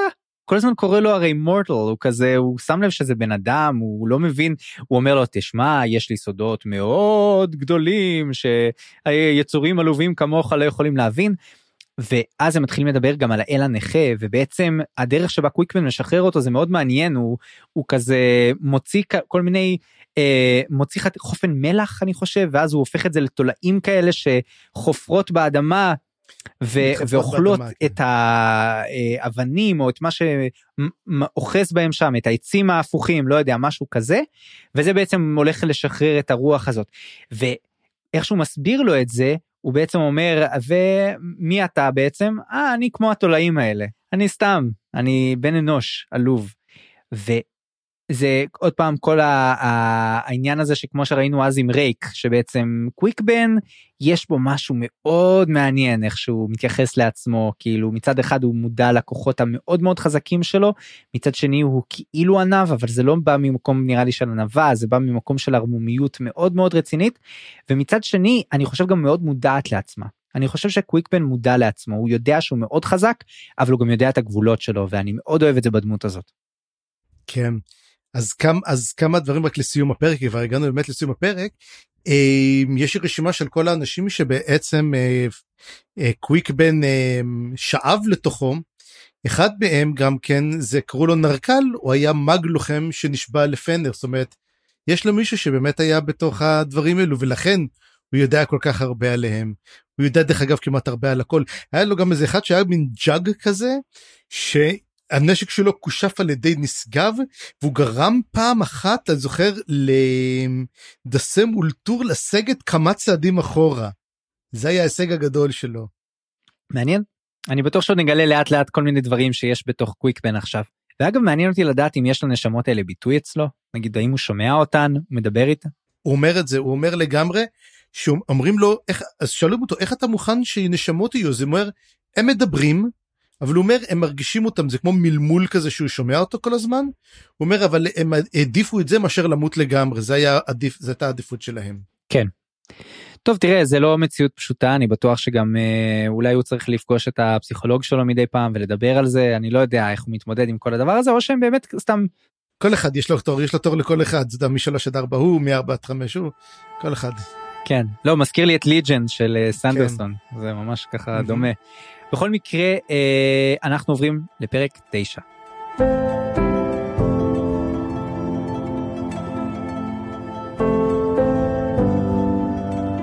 בפרק 9, אה, גם פרק יחסית קצר ומדויק, למרות שהוא נגמר בצורה מאוד מאוד מורכבת, אז אה, כשנגיע לשם ננסה להבין.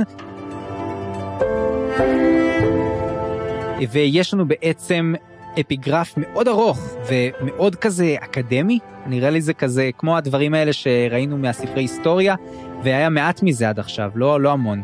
אה, ופתאום אנחנו מקבלים את הפסקה הענקית הזאת, מאת אס לימונות, The Dubious. אני לא חושב ששמענו אותו עד עכשיו עליו, אה, ומתוך ספר שנקרא My Endless Travels. ואתה יודע, או שזה איזשהו חוקר מאוד מאוד uh, controversial, או שהוא מין כזה פסאודו מדען, כזה בן אדם שבאקדמיה באמת לא, ממש לא מעריכים אותו, אבל אה, או שהוא כזה כותב כל מיני תיאוריות ניו אייג' כאלה, ובאמת הקטע הזה גם כתוב משעשע למרות שהוא כזה זה, אבל הוא כאילו מזלזל בקונבנציה שאנחנו עד עכשיו הכרנו אותה טוב מאוד. כשקראנו את איוולת גוטוס או את הקטעים מתוך איוולת גוטוס, קיבלנו כל מיני היסטוריות על העמים, נכון? כבר מהספר הראשון, על הקצ'יין צ'מאלה ועל הפורקרולה סייל ועל האלדר רייסס, נכון? האימאסים, הג'גותים, כל הדברים האלה. ושמה אומר אלס לימונות, אנחנו מקבלים שהקצ'יין צ'מאלה היו אחד מהגזעים העתיקים, ושהם היו הכי עתיקים. אבל הוא אומר, תראו, אני במסעות שלי ראיתי דברים שהם חייבים להיות מאוד מאוד מאוד עתיקים, אבל הם לא יכולים להיות עד כדי כך עתיקים, שכבר בזמן של, אה, של התל"נים מסים הם היו עתיקים. אז כשאתם אומרים לי שהקצ'יין שמאלי הם גזע כל כך עתיק, אני מזלזל בקביעה הזאת. זה נראה לי ככה מה שהקטע אומר בגדול. כן יש איזה יש איזה קטע כמה קטעים מצחיק קודם כל קוראים לו דוביוס הוא מפוקפק כזה זה נורא משעשע. וגם הוא מספר גם כן על מקום הוא מספר על המקום דרך אגב בקורלרי. עכשיו אם אנחנו אומר שיש תת יבשת בשם סטרטם שהיא בקצה הדרומי של קורלרי קורלרי זה המקום איפה שהייתה אה, אימפרית קלור אנחנו עדיין לא יודעים איפה זה. ואז אחרי שהוא מדבר על הדבר הזה וזה אומר האמת אומר איי גוטוס אה, שטויות מה אתם מדברים הוא מין כזה אתה יודע אה, פרו הוא כמו פרו אה, איך זה אה, אלו שעושים מהפוסט הוא פוסט אה, ג'גהותי. כן. ואחרי הפוסט ג'גהותי שלו הוא מבטל את הכל אגב יש פה איזה בדיחה שאני חושב שקלטת אותה קוראים לו אס למונות שזה שזה בעצם על איאן אסלמונט שזה הסופר חבר שלו שהוא בכוונה אומר לו מה השטויות שאתה שם זה, זה מין בדיחה עליהם אני חושב שזה כן, בדיחה, יש, אני חושב שזה די ברור.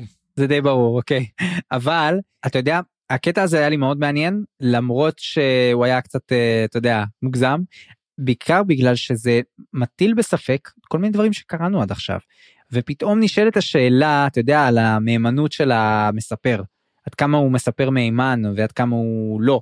או אולי המספר עצמו יחסית נאמן מהימן אבל אנחנו מקבלים כל מיני קטעים ולך תדע איזה קטע אמיתי ואיזה קטע לא אמיתי לא כולם יודעים פה הכל ולפעמים אנשים טועים ולפעמים גם ג'גותים אולי טועים או תראה יכול להיות שהכותב הכותב פה הוא טועה אבל זה שיש לנו בעצם את הספק עכשיו אז זה ממש ממש מעניין מבחינה ספרותית. כן כי בעצם אומר לך תפקפק בכל מה שקראת עד עכשיו יכול להיות שכל מה שקראת עד עכשיו זאת זה כל באפיגרפים זה היה רמאות. לגמרי כאילו לך תדע איזה אפיגרף צודק איזה אפיגרף לא. אלו ספרי היסטוריה אבל אנחנו יודעים שהמנצחים כותבים את ההיסטוריה אז מה בעצם נכון מה בעצם אולי גוטוס גם רוצה להסתיר משהו. אתה יודע דווקא בעולם הזה הייתי סומך יותר על ה... אתה יודע כל הנביאים או הכהנים כי להם יש אתה יודע יש להם מישהו שילחש להם באוזן ויספר להם מה אמיתי ומה לא אבל להיסטוריונים לך תדע הם משתמשים במתודה טובה או לא מתודה טובה הם אתה יודע לך תדע אי אפשר להאמין על היסטוריונים. נכון. אוקיי ואנחנו בעצם מתחילים את הפרק עצמו. ואז אנחנו עוברים לטוק חזרה למישורים שם שהם הולכים. ואגב עד עכשיו לא היה לי ממש ברור כי בהתחלה חשבתי שהוא עדיין באיזשהו משעולים או משהו כזה. לא לא לא הם ממש במישור במישור הם הולכים בצד המאוד דרומי של המפה אם תפתחו את המפה שבתחילת הספר הם מתקרב, מתקרבים מהר מאוד לאזור של הפניון ששם הם שולטים בעצם. ואתה יודע ידעתי את כל זה אבל עד שלא פתחתי את המפה והסתכלתי לא היה לי ברור כל הקטע הזה הם בעצם מתקדמים לאזור שנקרא בסטיון. אבל קורים לנו הרבה דברים באמצע עד שהם מגיעים לשם. ובעצם הוא הולך עם ליידי אנבי והם היא נראית לו מאוד לחוצה. הרי ליידי אנבי בדיוק חזרה מהפגישה שלה עם קרול בקלוס. היא השתמשה במשעול שלה ויש כמה סיבות שאולי לחוצה. יכול להיות שהדברים שקרול אמר לה יכול להיות מזה שהיא עכשיו חוששת ממה שהולך לקרות בפניון ויכול להיות שגם מהעובדה שהיא לא יכולה להשתמש בקסם שלה כמו שהיא רצתה. בקיצור היא, היא קצת לחוצה וזה מטריד אותו ומדברים על הטלה נמאס והיא מספרת לו מה ששמענו גם מפארן שבעצם לא היא מספרת לא הם מדברים על זה שהם הם חיו מעבר לאלים שלהם זה מה שהיא מדברת הם לא מדברים על זה. כן כן כן לא לא לא. החיים. לא אבל אבל זה בעצם מה שפארן ראה בחיזיון שלו כשהוא נכנס לתוך הפינסט אתה זוכר? כן הוא ראה את, ה... את מאחז החיות מת אין אף אחד שם כבר. כן נכון אז חוז... היא חוזרת על, ה... על הנקודה הזאת מהזווית שלה שזה מאוד מעניין. אמ, והם מדברים קצת על, אה, על הרגשות של טול. אה, בעצם טוק מתעסק בזה מאוד כי אה, אחותו הופיעה הרי מקודם וזה היה מאוד השפיע עליו. אתה יודע בדרך כלל אתה לא, לא רגיל לראות רגשות על הפנים של טול אבל פה היו לו כל מיני דברים שנראים כמו מבעים רגשיים. וגם בקשר בהקשר לעתיד כי בעצם אנבי מדברת על עתיד הטלה נמאסים היא אומרת יש פה משהו מאוד מאוד מפחיד. תחשוב על זה טוק. בעצם אה, הם עברו את האלים שלהם אבל בעצם הם יעברו גם אותנו. הם בעצם יהיו היצורים אתה יודע אחרי שכל העולם ייהרס והכל אה, ימות הם יישארו עדיין. וזה כל כך מחשבה מטרידה כי בעצם הם, הם לא ממש אנושיים הם, הם כאילו יש בהם משהו נורא מלחיץ ו, ועצוב בקיום התמידי הבלתי פתיר הזה וזה נורא מציב את טוק הוא חושב על הדבר הזה כי הוא גם הוא מתחיל לזהות את טול כחבר שלו הוא קורא לו חבר וזה נורא מטריד וגם זה מכניס אותם למין שיחות פילוסופיות כאלה על אתה יודע הישארות הנשמה ומה קורה לנשמה לאחר המוות וטוק אומר מה זה עובר להוד כמובן. ואז היא אומרת לו תגיד אתה יודע בכלל מה הוד עושה עם הנשמות האלה שאתה משתמש בזה כתירוץ? אולי הוא לא עושה איתם כלום. אולי הם סתם משוטטות להן ולא עושות שום דבר. וזה נורא מלחיץ אותו המחשבה הזאת. וגם אותי זה פתאום גרם לי לחשוב אתה יודע ובהקשר לכל הדברים שאמרנו מקודם מי זה הוד? מה זה הוד? אולי אין הוד? אולי אין עולם הבא? צפריר. או, זאת השאלה הטובה. העניין הוא פה שהם אומרים שהאלים שלהם בדרך כלל אוספים אותם למוות הם מלווים אותם וזה כל התפקיד של האלים. אבל אלים שלהם מתו גם אז מי אוסף אותם? מי מי מי דואג לך? מי שומר על השומרים פה. וזה באמת היה קטע חזק שאתה רואה שפארן הגיע למאחז לאלים וראה שכל אותם אתה יודע הם היו פראיים הרי ועצמות של כס עשוי מעצמות ואין אף אחד שם. המקום ריק. כן לגמרי.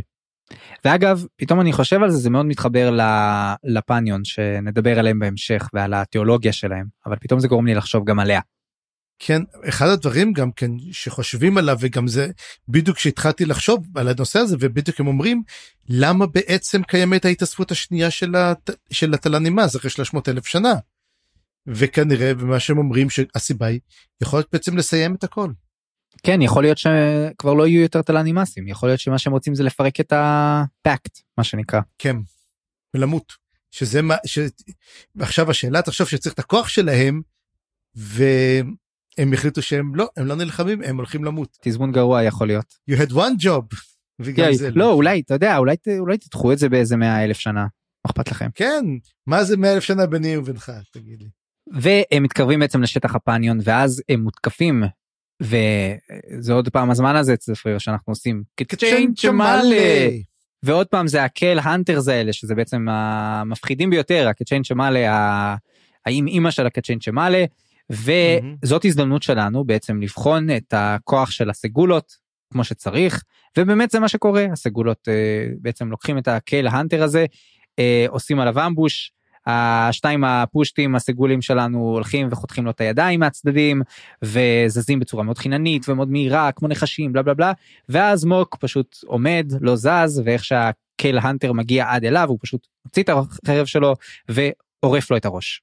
וזהו בעצם מנצח את הדבר הזה שעד עכשיו ראינו תל"נים מסים נגרסים מולו ו, ואת הלוחמים החזקים של החרבות האפורות מתים בעשרות מול הקצ'יין שמעלה בעצם הסגולות מטפלים בהם ממש מהר. טול מסתכל על הדבר הזה ופעם ראשונה שזה נראה כאילו באמת כזה מצליח גם לפחד וגם הוא חושב על זה שזהו כבר אין ברירה בעצם אני רואה את הכוח של מוק אני אני מבין שמוק הזה הוא יש סיכוי טוב שהוא אפילו חזק יותר ממני והדו קרב הזה הולך כנראה לקרות יותר מהר משאני מצפה. ולפני שהוא מצליח לקרות אנבי בעצם דואגת שזה לא יקרה עוצרת את הדו קרב הזה בזה שהיא מאלפת את מוק בעצם מכניסה אותו לסוג של קומה. אני רציתי את הקרב הזה והאמת היא מה שאני ראיתי זה שפשוט טול נורא רוצה להילחם נגדו אומר וואו אני אני עכשיו רוצה להילחם נגדו. ראיתי אחרי כזה דבר וגם כן הקלות הבלתי נסבלת שאתה יודע סגולה מחסלים את ה... את הקצ'ט האלה הם הרגו אל אתה מבין הם הרגו אל את רייק. אבל לא וגם זה אומר לך מה מונע מסגולה להיכנס ולכבוש את כל העולם כאילו מי, מי יכול לעמוד נגדם. אין סיכוי אגב שהאנשים שרצחו בקלו זה סגולות כי הרי אמרנו שהם אמורים להיות לא אנושיים. נכון בדיוק זאת הסיבה. אבל מבחינת היכולות שלהם הם היו יכולים לעשות את זה כמובן. בוודאי. ואגב טוק מסתכל על כל הדבר הזה הוא מתחיל לתרץ כל מיני תירוצים כאלה של אה, אל תדאג טול אה, הוא, הוא בעצם הם שלושה על אחד אה, אחד על אחד אין, אין סיכוי שהוא היה מנצח כל כך בקלות את הקצ'ה אני לא. לא בטוח יכול להיות שהוא נתן להם להתאמן קצת. אני חושב שאוקיי יכול היה בכיף להיטפל בו גם לבד אבל אני אני דווקא שמח שהדו-קרב לא קרה עכשיו כי בעצם אנחנו ממשיכים לדברים קצת יותר מעניינים הם בעצם נכנסים לתוך לתוככי אזור הפניון ובעצם נאלצים עכשיו קצת לעשות את זה בצורה יותר אה, אה, נסתרת יותר פחות בוטה והדבר שמפריע להם זה טול קודם כל כי טלני מס מסתובב וסתם ככה זה לא משהו שרואים כל יום אז הוא הופך לאבק הזה שלו שהוא מתחיל לזוז ממקום למקום דרך אבק. עד עכשיו חשבנו אגב שזה משעול ודי ברור מההסבר שלו שזה לא משעול. אני מתחיל לחשוב שזה סוג של סולטייקניזם סוג של אה, משהו דומה למנגנון של וירינג. שהופך אותו לאבק. כן, אני תמיד ראיתי את זה תמיד שזה משהו שהופך אותם, כי הם, הם עצמם מין אבק. הם פשוט אומרים שהם הולכים מתחת לאדמה. לא, אז, אז אני לא בטוח שהוא עובר מתחת לאדמה, נראה לי הוא פשוט כמו אבק, אתה יודע, עף באוויר. אה, אני ראיתי אותו נכנס לאדמה, הופך לאבק ונכנס לאדמה. אולי. אוקיי. בכל מקרה, לא, אני יודע שהוא יודע לעבור בתוך האדמה, אבל uh, בכל מקרה זה מגניב, זה, זה כזה קצת מחדד את זה, כי זה גם מסביר לנו למה לא יהיה פה בעצם uh, שימוש במשעולים שכל כך מסוכן כן. בפניון. בכל מקרה לא, לא, לא איתו. Uh, שני הכלבלבים שלנו, ה-I, הופכים להיות כלבים באמת, כאילו היא מקטינה אותם או הופכת אותם לצ'ינצ'ילות, אין לי מושג. כאילו הם, הם כבר פחות מפחידים. אמרתי צ'ינצ'ילות במקום צ'יוואוות. Uh, okay. הופכת אותם לצ'יוואוות או משהו אתה יודע משהו כזה שאפשר להכניס לארנק סתם אבל משהו ש, שלא שלא יפחיד כל כך כי איי זה זה כמו זאב ענק כן. ענק ענק אז הם לא רוצים את הדבר הזה. והוא שואל מה תהפכי את הסגולות לילדים לא לא זה עדיף שלא זה אתה יודע זה ממש מלחיץ אם הסגולות יהיו ילדים. אה, אני לא רוצה להיות ילדים עם מסכות רוצחים בכל כזאת צורה יעילה. והם בעצם ממשיכים פנימה ומתקרבים למין מבצר שנקרא בסטיון אבל לפני המבצר יש סוג של התיישבות מושבה כזאת שבעצם אה, אתה יודע כמו הזכיר לי כזה מבנה של ערים ימי בימי הביניים יש לך את המבצר באמצע את הטירה. ובטירה יש יש דברים יש מבנים וכאלה בתוך הטירה אבל גם מחוץ לטירה יש בדרך כלל איזשהו יישוב שבמקרה הצורך נכנס להגנה לתוך המבצר. אבל אה, זה מה שחשבתי שנמצא פה אבל אם הם מגיעים והם מגלים שם מתחילים אנחנו מתחילים לראות את האנשים שנמצאים בפניון ותשמע הם לא אנשים יותר מדי סימפטיים. אה, קודם כל אנחנו פוגשים איזשהו כהן. הוא נראה מאוד מאוד רזה כזה מסוגף כן? הרבה סיגופים רואים שם סוג של כזה צומות וכאלה. זאת אומרת זה, זה כנראה דת שמאוד מאוד פוגעת בגוף באיזשהו אופן לפחות אצל הכהנים ואנחנו נראה שגם uh, יש לה פתרון מאוד מאוד מזעזע גם למאמינים שלה וגם לאנשים שלא רוצים להאמין. אז בעצם הם רואים שהנזירים מאוד מאוד מפחידים מאוד מאוד uh, uh, הדוקים כאלה ושהם רוצחים את האנשים האלה שהיו שם במושב וזה לא היו אויבים שלהם זה היו ממש המאמינים והם קוראים לזה uh, כל מיני שמות כמו שחרור מתנה embracement כן יש לזה כל מיני ביטויים כאלה אני לא בטוח שאני יודע בדיוק למה כל אחד מהביטויים מתאים אני חושב שמתנה זה למי שלא מאמין כי פתאום הוא מקבל במתנה את האמונה כן דרך זה שהוא מת אבל נראה לי שמשתמשים בשחרור כלפי המאמינים שלהם כי בעצם המוות משחרר את כבלי הגוף ונותן להם בעצם להתעלות סוג של. Uh, בקיצור דיברתי קצת על התיאולוגיה של הפניונים אבל עוד נדבר על זה קצת בהמשך אז אלא אם כן יש לך משהו להוסיף על זה. אוקיי אנחנו גם מגל, מגלים שממש בצורה מקבילה קצת לחרבות האפורות גם פה הכהנים הם בעצם אה, לוחמים מאוד מאוד חזקים. אה, אתה יודע יש פה נזירים ויש לוחמים ואני חושב הנזירים זה האלה המסוגפים והרזים אה, וחלשלושים ומצד שני הכהנים הם מאוד מאוד מאוד חזקים כנראה שוב ויכול להיות שנראה פה שהם לא כל כך חזקים אבל אתה יודע בכל זאת הם כהנים לוחמים כזה צבא כהנים והם לא הכוחות היחידים של הפניונים אבל בהחלט הם כנראה כן בונים עליהם. והם מגיעים בעצם למקדש. וכל הזמן הזה חשוב לציין אנבי יש לה בעצם סיפור כיסוי מין סיפור כיסוי כזה שהיא בנתה לעצמה טוק מאוד מאוד טועה לעצמו אם היא תוכל להחזיק את, ה, את הסיפור הזה או שהיא תוותר עליו. לי לא היה ברור כל כך איך הסיפור הזה בנוי כי מצד אחד היא לא מזדהה בתור מאמינה של הפניון מצד שני היא כאילו מצפה שהם ייתנו לה לעבור איכשהו. יש שם סיפור חלש כזה אני לא יודע אני לא יודע איך אפשר בכלל להיכנס לשטח של הפניון ולעבור שמה ומהר מאוד באמת מנסים לעשות לה המרה אה, ומדברים כל הזמן על ה-rewards שמקבלים אותם האנשים שממירים אותם. ש... מהר מאוד אנחנו מבינים הריוורד זה הם לא משהו הם די קשורים למוות. אני חושב בעיקרון שהם מנסים להמיר אותם הם פשוט מגיעים אנשים. טוב בוא נמיר אתכם הם אין להם תראה מאוד נחמדים גם כן הם מגיעים בהתחלה יש את הנזיר הכחוש הזה כן גבירתי בואי גבירתי רק כשהם נכנסים פוגשים את קרלד זה קרלד זה נהיה בעייתי יותר אבל בוא נגיד שכולם האמת שים לב כל פעם שנפגשים עם אותם אנשי דומין הם מאוד נחמדים יש להם הם, זה כמו שירות זה כמו, כן, שירות, זה אבל... כמו שירות לקוחות הכי טוב שיש. בוא תכנס הכל בסדר. אני מסכים. אבל אחר כך נאכל אותך אוקיי? זה לגמרי. אני, אני תראה אפשר לדבר פה על אמונה קצת אבל אני חושב שהם באמת מאמינים שהם עושים טוב לאנשים שהם מנסים להמיר. אותם אבל אה, אתה יודע השיטות שלהם זה קשור להרבה פעמים לרצח המאמינים כמו שאנחנו רואים מול העיניים הם תלויים על הקירות כן. פה אז literally אז בוא בוא בוא בוא לא נמהר לה, להסביר איך, איך הם נחמדים אבל באמת כמו שאתה אומר הם פוגשים בעצם את אחד מהכהנים שהוא בעצם המפקד של אותו מקדש. ושל הכוח כהנים שיש פה שקוראים לו סרודומין קאלט ובהתחלה זה נראה שאנבי משחקת וזורמת אותה מתעניינת וכזה סבבה והם מביאים אוכל והכל טוב אבל מהר מאוד היא לא מצליחה להישאר בדמות. אה, ברגע שהוא מתחיל לדבר איתה וקצת מתגלים המחלוקות ביניהם והיא לא כזה מזדרזת להגיד כן אני מאוד מתעניינת בוא בוא תעשה לי את הטקס אה, המרה אלא ממש ממש מהר מתחיל בלאגן אבל הם לא כזה ממש מהר מתגלגלים ללוחמה אלא הם פשוט אומרים טוב נלך לישון אנבי מבינה שבלילה כנראה הולכים אה, לתקוף אותם וזה מה שהיא אומרת לטוק. טוק אה, אה, חמודי תלך לישון בבקשה כשתקום שים לב שיכול להיות שיהיה לנו קרב וטוק אומרת תגידי את רוצה שאני אשן במצב הזה.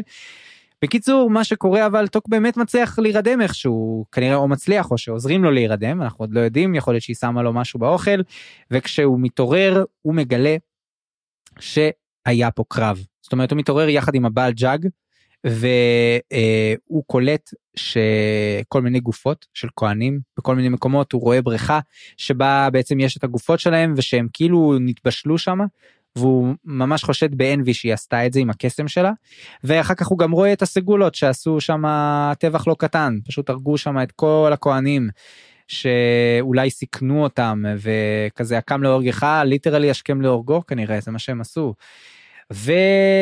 ותראה היה שם שוב את הקטע הזה של החיזורים הקריפיים של אנבי סלאש הטרדה מינית אה, היא באה כזה לנשק אותו ואז ברגע האחרון היא יוצרת את עצמה אומרת לא אני לא יכולה לכפות את זה עליך אני רוצה שתעשה את זה מרצונך החופשי.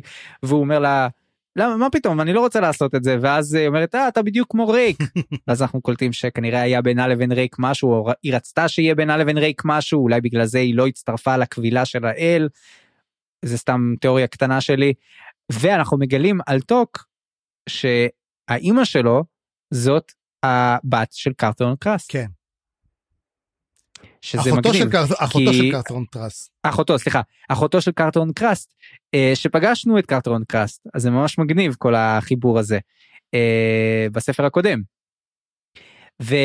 וטוק אגב אומר שזאת הסיבה שאבא שלו בהתחלה לא רצה לגדל אותו כי הוא אמר אם יש בה אה, את הבת של את אחותו של קרטון קראסט אני לא רוצה לא רוצה להת, אה, להתעסק עם הילד הזה הוא בטח יהיה חמום מוח ועקשן וזה. אז אנחנו מתחילים להבין עוד מעט זה אולי קצת הסבר למה שטוק עושה בסוף הפרק שנראה אותו. אגב, עוד דבר אחד כן. מעניין, זה שאנחנו מגלים שטוק הוא חצי נפני. זה אנחנו לא ידענו את זה. פעם ראשונה שאנחנו רואים את טוק הוא מתאר איכשהו את האור שלו לא, לא זוכר, זאת השאלה, כי, כי זה מאוד הפתיע אותי שהוא חצי תן לי שנייה נפני. לבדוק. כי אם הוא חצי נפני אולי יש לו אור כזה ירקרק או כחלחל או משהו. טוב לא יודע. בכל מקרה כן יש סיכוי שהוא חצי נפני ופשוט לא רואים עליו שהוא אה, יש לו אור מוזר לא יודע. יכול להיות שהוא דומה לכל השאר. רק רציתי לומר על הקטע הזה של אנבי ש, שהיא ממש אה, אז זה קטע מאוד מאוד מעצבן אה, ו, ואולי קשור לעובדה של מה שטוק יעשה בהמשך גם אבל זה גם סוג של trope כזה לא יודע סוג של mind control. יש פה ממש ממש שאלות מוסריות שהיא לדעתי חוצה אותם כל הזמן ומתחבר לי לשאלה של בכלל מי זאת מי זאת אנבי למה היא מאיפה יש לה את הכוחות האלה כל השאלות האלה שאנחנו מקווה שנקבל עליהן מתישהו תשובה אבל פה בעצם נגמרת הסצנה הזאת ואנחנו עוברים לבסטיאן. ובבסטיאן אנחנו בעצם מקבלים זאת עיר זה נכון סוג של עיר כזאת זאת עיר, זה עיר לגמרי, זה עיר גדולה אפילו. כן כן. כן היא ממש מסומנת על המפה זאת עיר העיר הראשונה שם בשטח של הפניון מהמם. שנשלטת. והם אה, שם הם מגלים את התיאולוגיה הפניונית בצורה במלואה אנחנו גם בעיר הזאת רואים פשוט הרבה מאוד אנשים אה, מתים. וכל הדבר הזה מסביר לנו שבאמת יש פה את המשהו שקשור גם לאידיאולוגיה של, ה, של הדת הזאת יש והם קוראים לזה the embrasure. מהמם. כי בעצם הם פוגשים חבורה של uh, כהנים שאומרים להם שה, שהם בסכנה אבל הם ניסו לעזור להם כדי, לה, כדי לשרוד את ה embrasure שזה בעצם אולי uh, הדרך שבה הם מטהרים את עצמם אני לא יודע בדיוק שהם רוצחים את המאמינים. ו... אמ, האמברז'ר זה משהו אחר הם אומרים שבעיקרון זה המקום שבו כל האמונה כל הפניון דומין התחיל האמברז'ר היה התהליך שה... אה, לפני 14 שנה הנביא חזר מההר. תמיד אתה, אתה יודע תמיד הנביאים חוזרים מהרים. כל נביא שאנחנו מכירים אם זה משה ואם זה מוחמד הם צריכים להיות על הר כי על הר אתה קרוב לאל. אז כנראה הוא חזר מההר והוא אמר את מילות האמת והכוח של המילים אלו רטט קדימה ואז בעצם כן. אה, שיירה אה, נהרגה שמה ונולד ואז נוצר הילד הזרע המת הראשון זה ה embrasure בעצם נכון והם מביאים אותו איתם את הטנסקרולי הראשון נגיד ככה הראשון שהיה מזרע המת, אה, הזרע המת.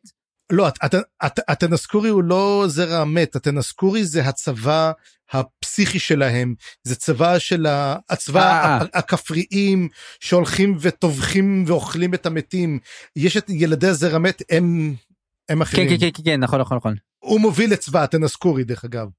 כן, כן, כן, אז יש להם בעצם, אה, תראה, כל הקטע הזה בעצם מסביר למה הם מקדשים אותם כל כך. כי אם אנחנו מדברים על דת שבה יש בעצם משמעות אה, קורה אחרי המוות, שבעצם רק האמונה הזאת מצילה מהמוות, אז איזה סימן, איזה סמל יותר חזק מאשר ילדים שנולדים ליטרלי מאנשים מתים. זה כאילו סמל האמונה שלהם ולכן הם כל כך אה, מחזיקים מהם. אנחנו עוד לא יודעים יכול להיות שיש להם גם איזה שהם יכולות מדהימות מבחינת קרב אבל אה, בטוח שזה לא יודע אריקסון בקריפיאסט אה, שלו ולדעתי זה ממש חזק ממש ממש אה, המצאה גאונית מה שהוא עשה כן. פה אני לא יודע אם ראיתי את זה במקומות לא, אחרים. זה לגמרי מופרע לגמרי וגם צריך לזכור קוראים לו אנסטר לאותו אחד ואני חושב שהוא יהיה אחד מהנוראים ביותר שאנחנו נפגוש. כן וגם קוראים לו The Glorious Fist. Glorious First כן, כי הוא הראשון. הוא באמת מוביל את הטנסקאורי. ואז אה, טוק שם לב שאנבי מתחילה קצת אה, לא להגיב טוב לכל הסיפור הזה אה, והם הם מתחילים להבין שגם אין להם כל כך ברירה כאילו מה שהכהנים האלה אומרים זה בואו ת, או שתהפכו להיות אה, מאמינים טנס קאורי או תמותו או, או תהפכו לטנס קאורי או אנחנו ניתן לכם את ה-reward את המתנה הגדולה שזה בעצם המוות ואז אולי יעשו מכם. אה, אה, ילדי זרע המת משהו כזה. בכל מקרה באותו רגע מגיע איזשהו אה, איזשהו המון שמתחיל את, אני לא הבנתי את הקטע הזה הוא מתחיל להילחם בהם בפניונים נכון? הם, הם, הם, יש איזה מהומה בינם ובין עצמם שם הם, הרי אין סדר ושלטון הם, איך, איך אתה אוכל משהו אומרים איך אתה מספק אוכל הם אוכלים את המתים הם רוצחים נגמר האוכל הורגים אחד את השני ואוכלים את מה שיש והחזקים יותר ממשיכים הלאה.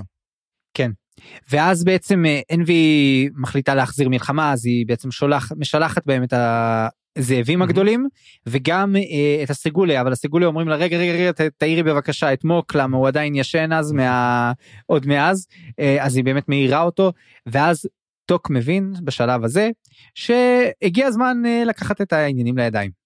ואם לא עכשיו אז מתי ואם לא אין אני לי מי לי ופשוט אה, זה הזמן שלי לברוח. וזה מה שטוק עושה. ותקשיב זה היה אה, מהלך מאוד מאוד אה, מפתיע מבחינתי אבל אני מאוד אוהב את זה שלדמויות פה יש ממש אייג'נסי אה, חזק מאוד.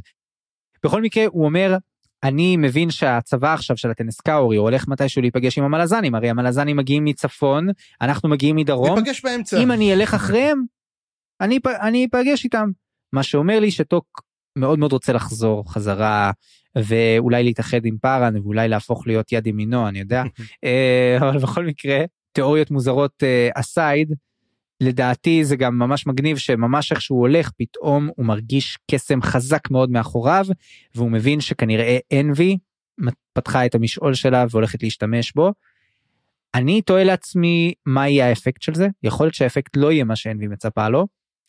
או שזה יביא עליהם ככה את אה, זעם הפניון או שפתאום האל הנכה יצוץ לה לו מהמשעול שלה או ישתלט עליה או משהו כזה. אני לא יודע מה קורה אבל יש לי תחושה שליידי אנבי או שהיא תהפוך להיות ביג וילן או שהיא תמות עכשיו ו... וטוק בעצם אה, יישאר אני חשבתי שהיא פתחה את Hmm? המשעול כדי לברוח. זה ההימור שלי. הוא מרגיש אה, את הכוח שלה מתפרץ הוא מרגיש פרץ של כוח זה לא בדרך כלל הכוח שמרגישים כשנכנסים למשעול לא זאת השאלה אנחנו לא יודעים עדיין מה עשתה אבל הוא כבר בתוך המוב כבר אז הם- הוא גם אה הוא גם הוא, גם אה, הוא גם שומע אה, יש גם צרחות שם כאילו נראה לי שהיא מתחילה ממש לטבוח באנשים. יכול להיות שהיא טבחה שם ועזבה אבל אה, טוב זה זה כבר שאלה כי אנחנו לא רואים את זה מנקודת המבט שלה. אבל פיו איזה פרק לא ארוך אבל מאוד מאוד אה, קליפהנגרי מה אני אגיד לך. כן וגם כולו מתעסק רק בטוק והחבורה שלו. כן אבל זה אחלה פריימר כנראה לפרקים הבאים. כן לגמרי. וזהו לעת עתה. בפעם הבאה נעסוק בפרקים 10 עד 13 ונסיים את אבן האח, החלק השני בספר זיכרונות הקרח, הספר השלישי בסדרה. אני חיים גורוב גלברט. אני צפרי גרוסמן, מזמין אתכם להיכנס לבלוג שלי על עולם רומח הדרקון, כנסו לאתר fantasybooksreviews.home.blog או חפשו מסע בקרים בגוגל. תוכלו ליצור איתנו קשר בפייסבוק או במייל מלאזן קורא פה שטרודל ג'ימייל נקודה קום. עריכה וסאונד חיים גורוב גלברט.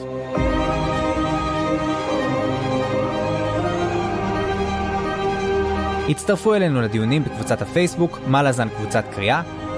תודה שהאזנתם, וניפגש בפרק הבא.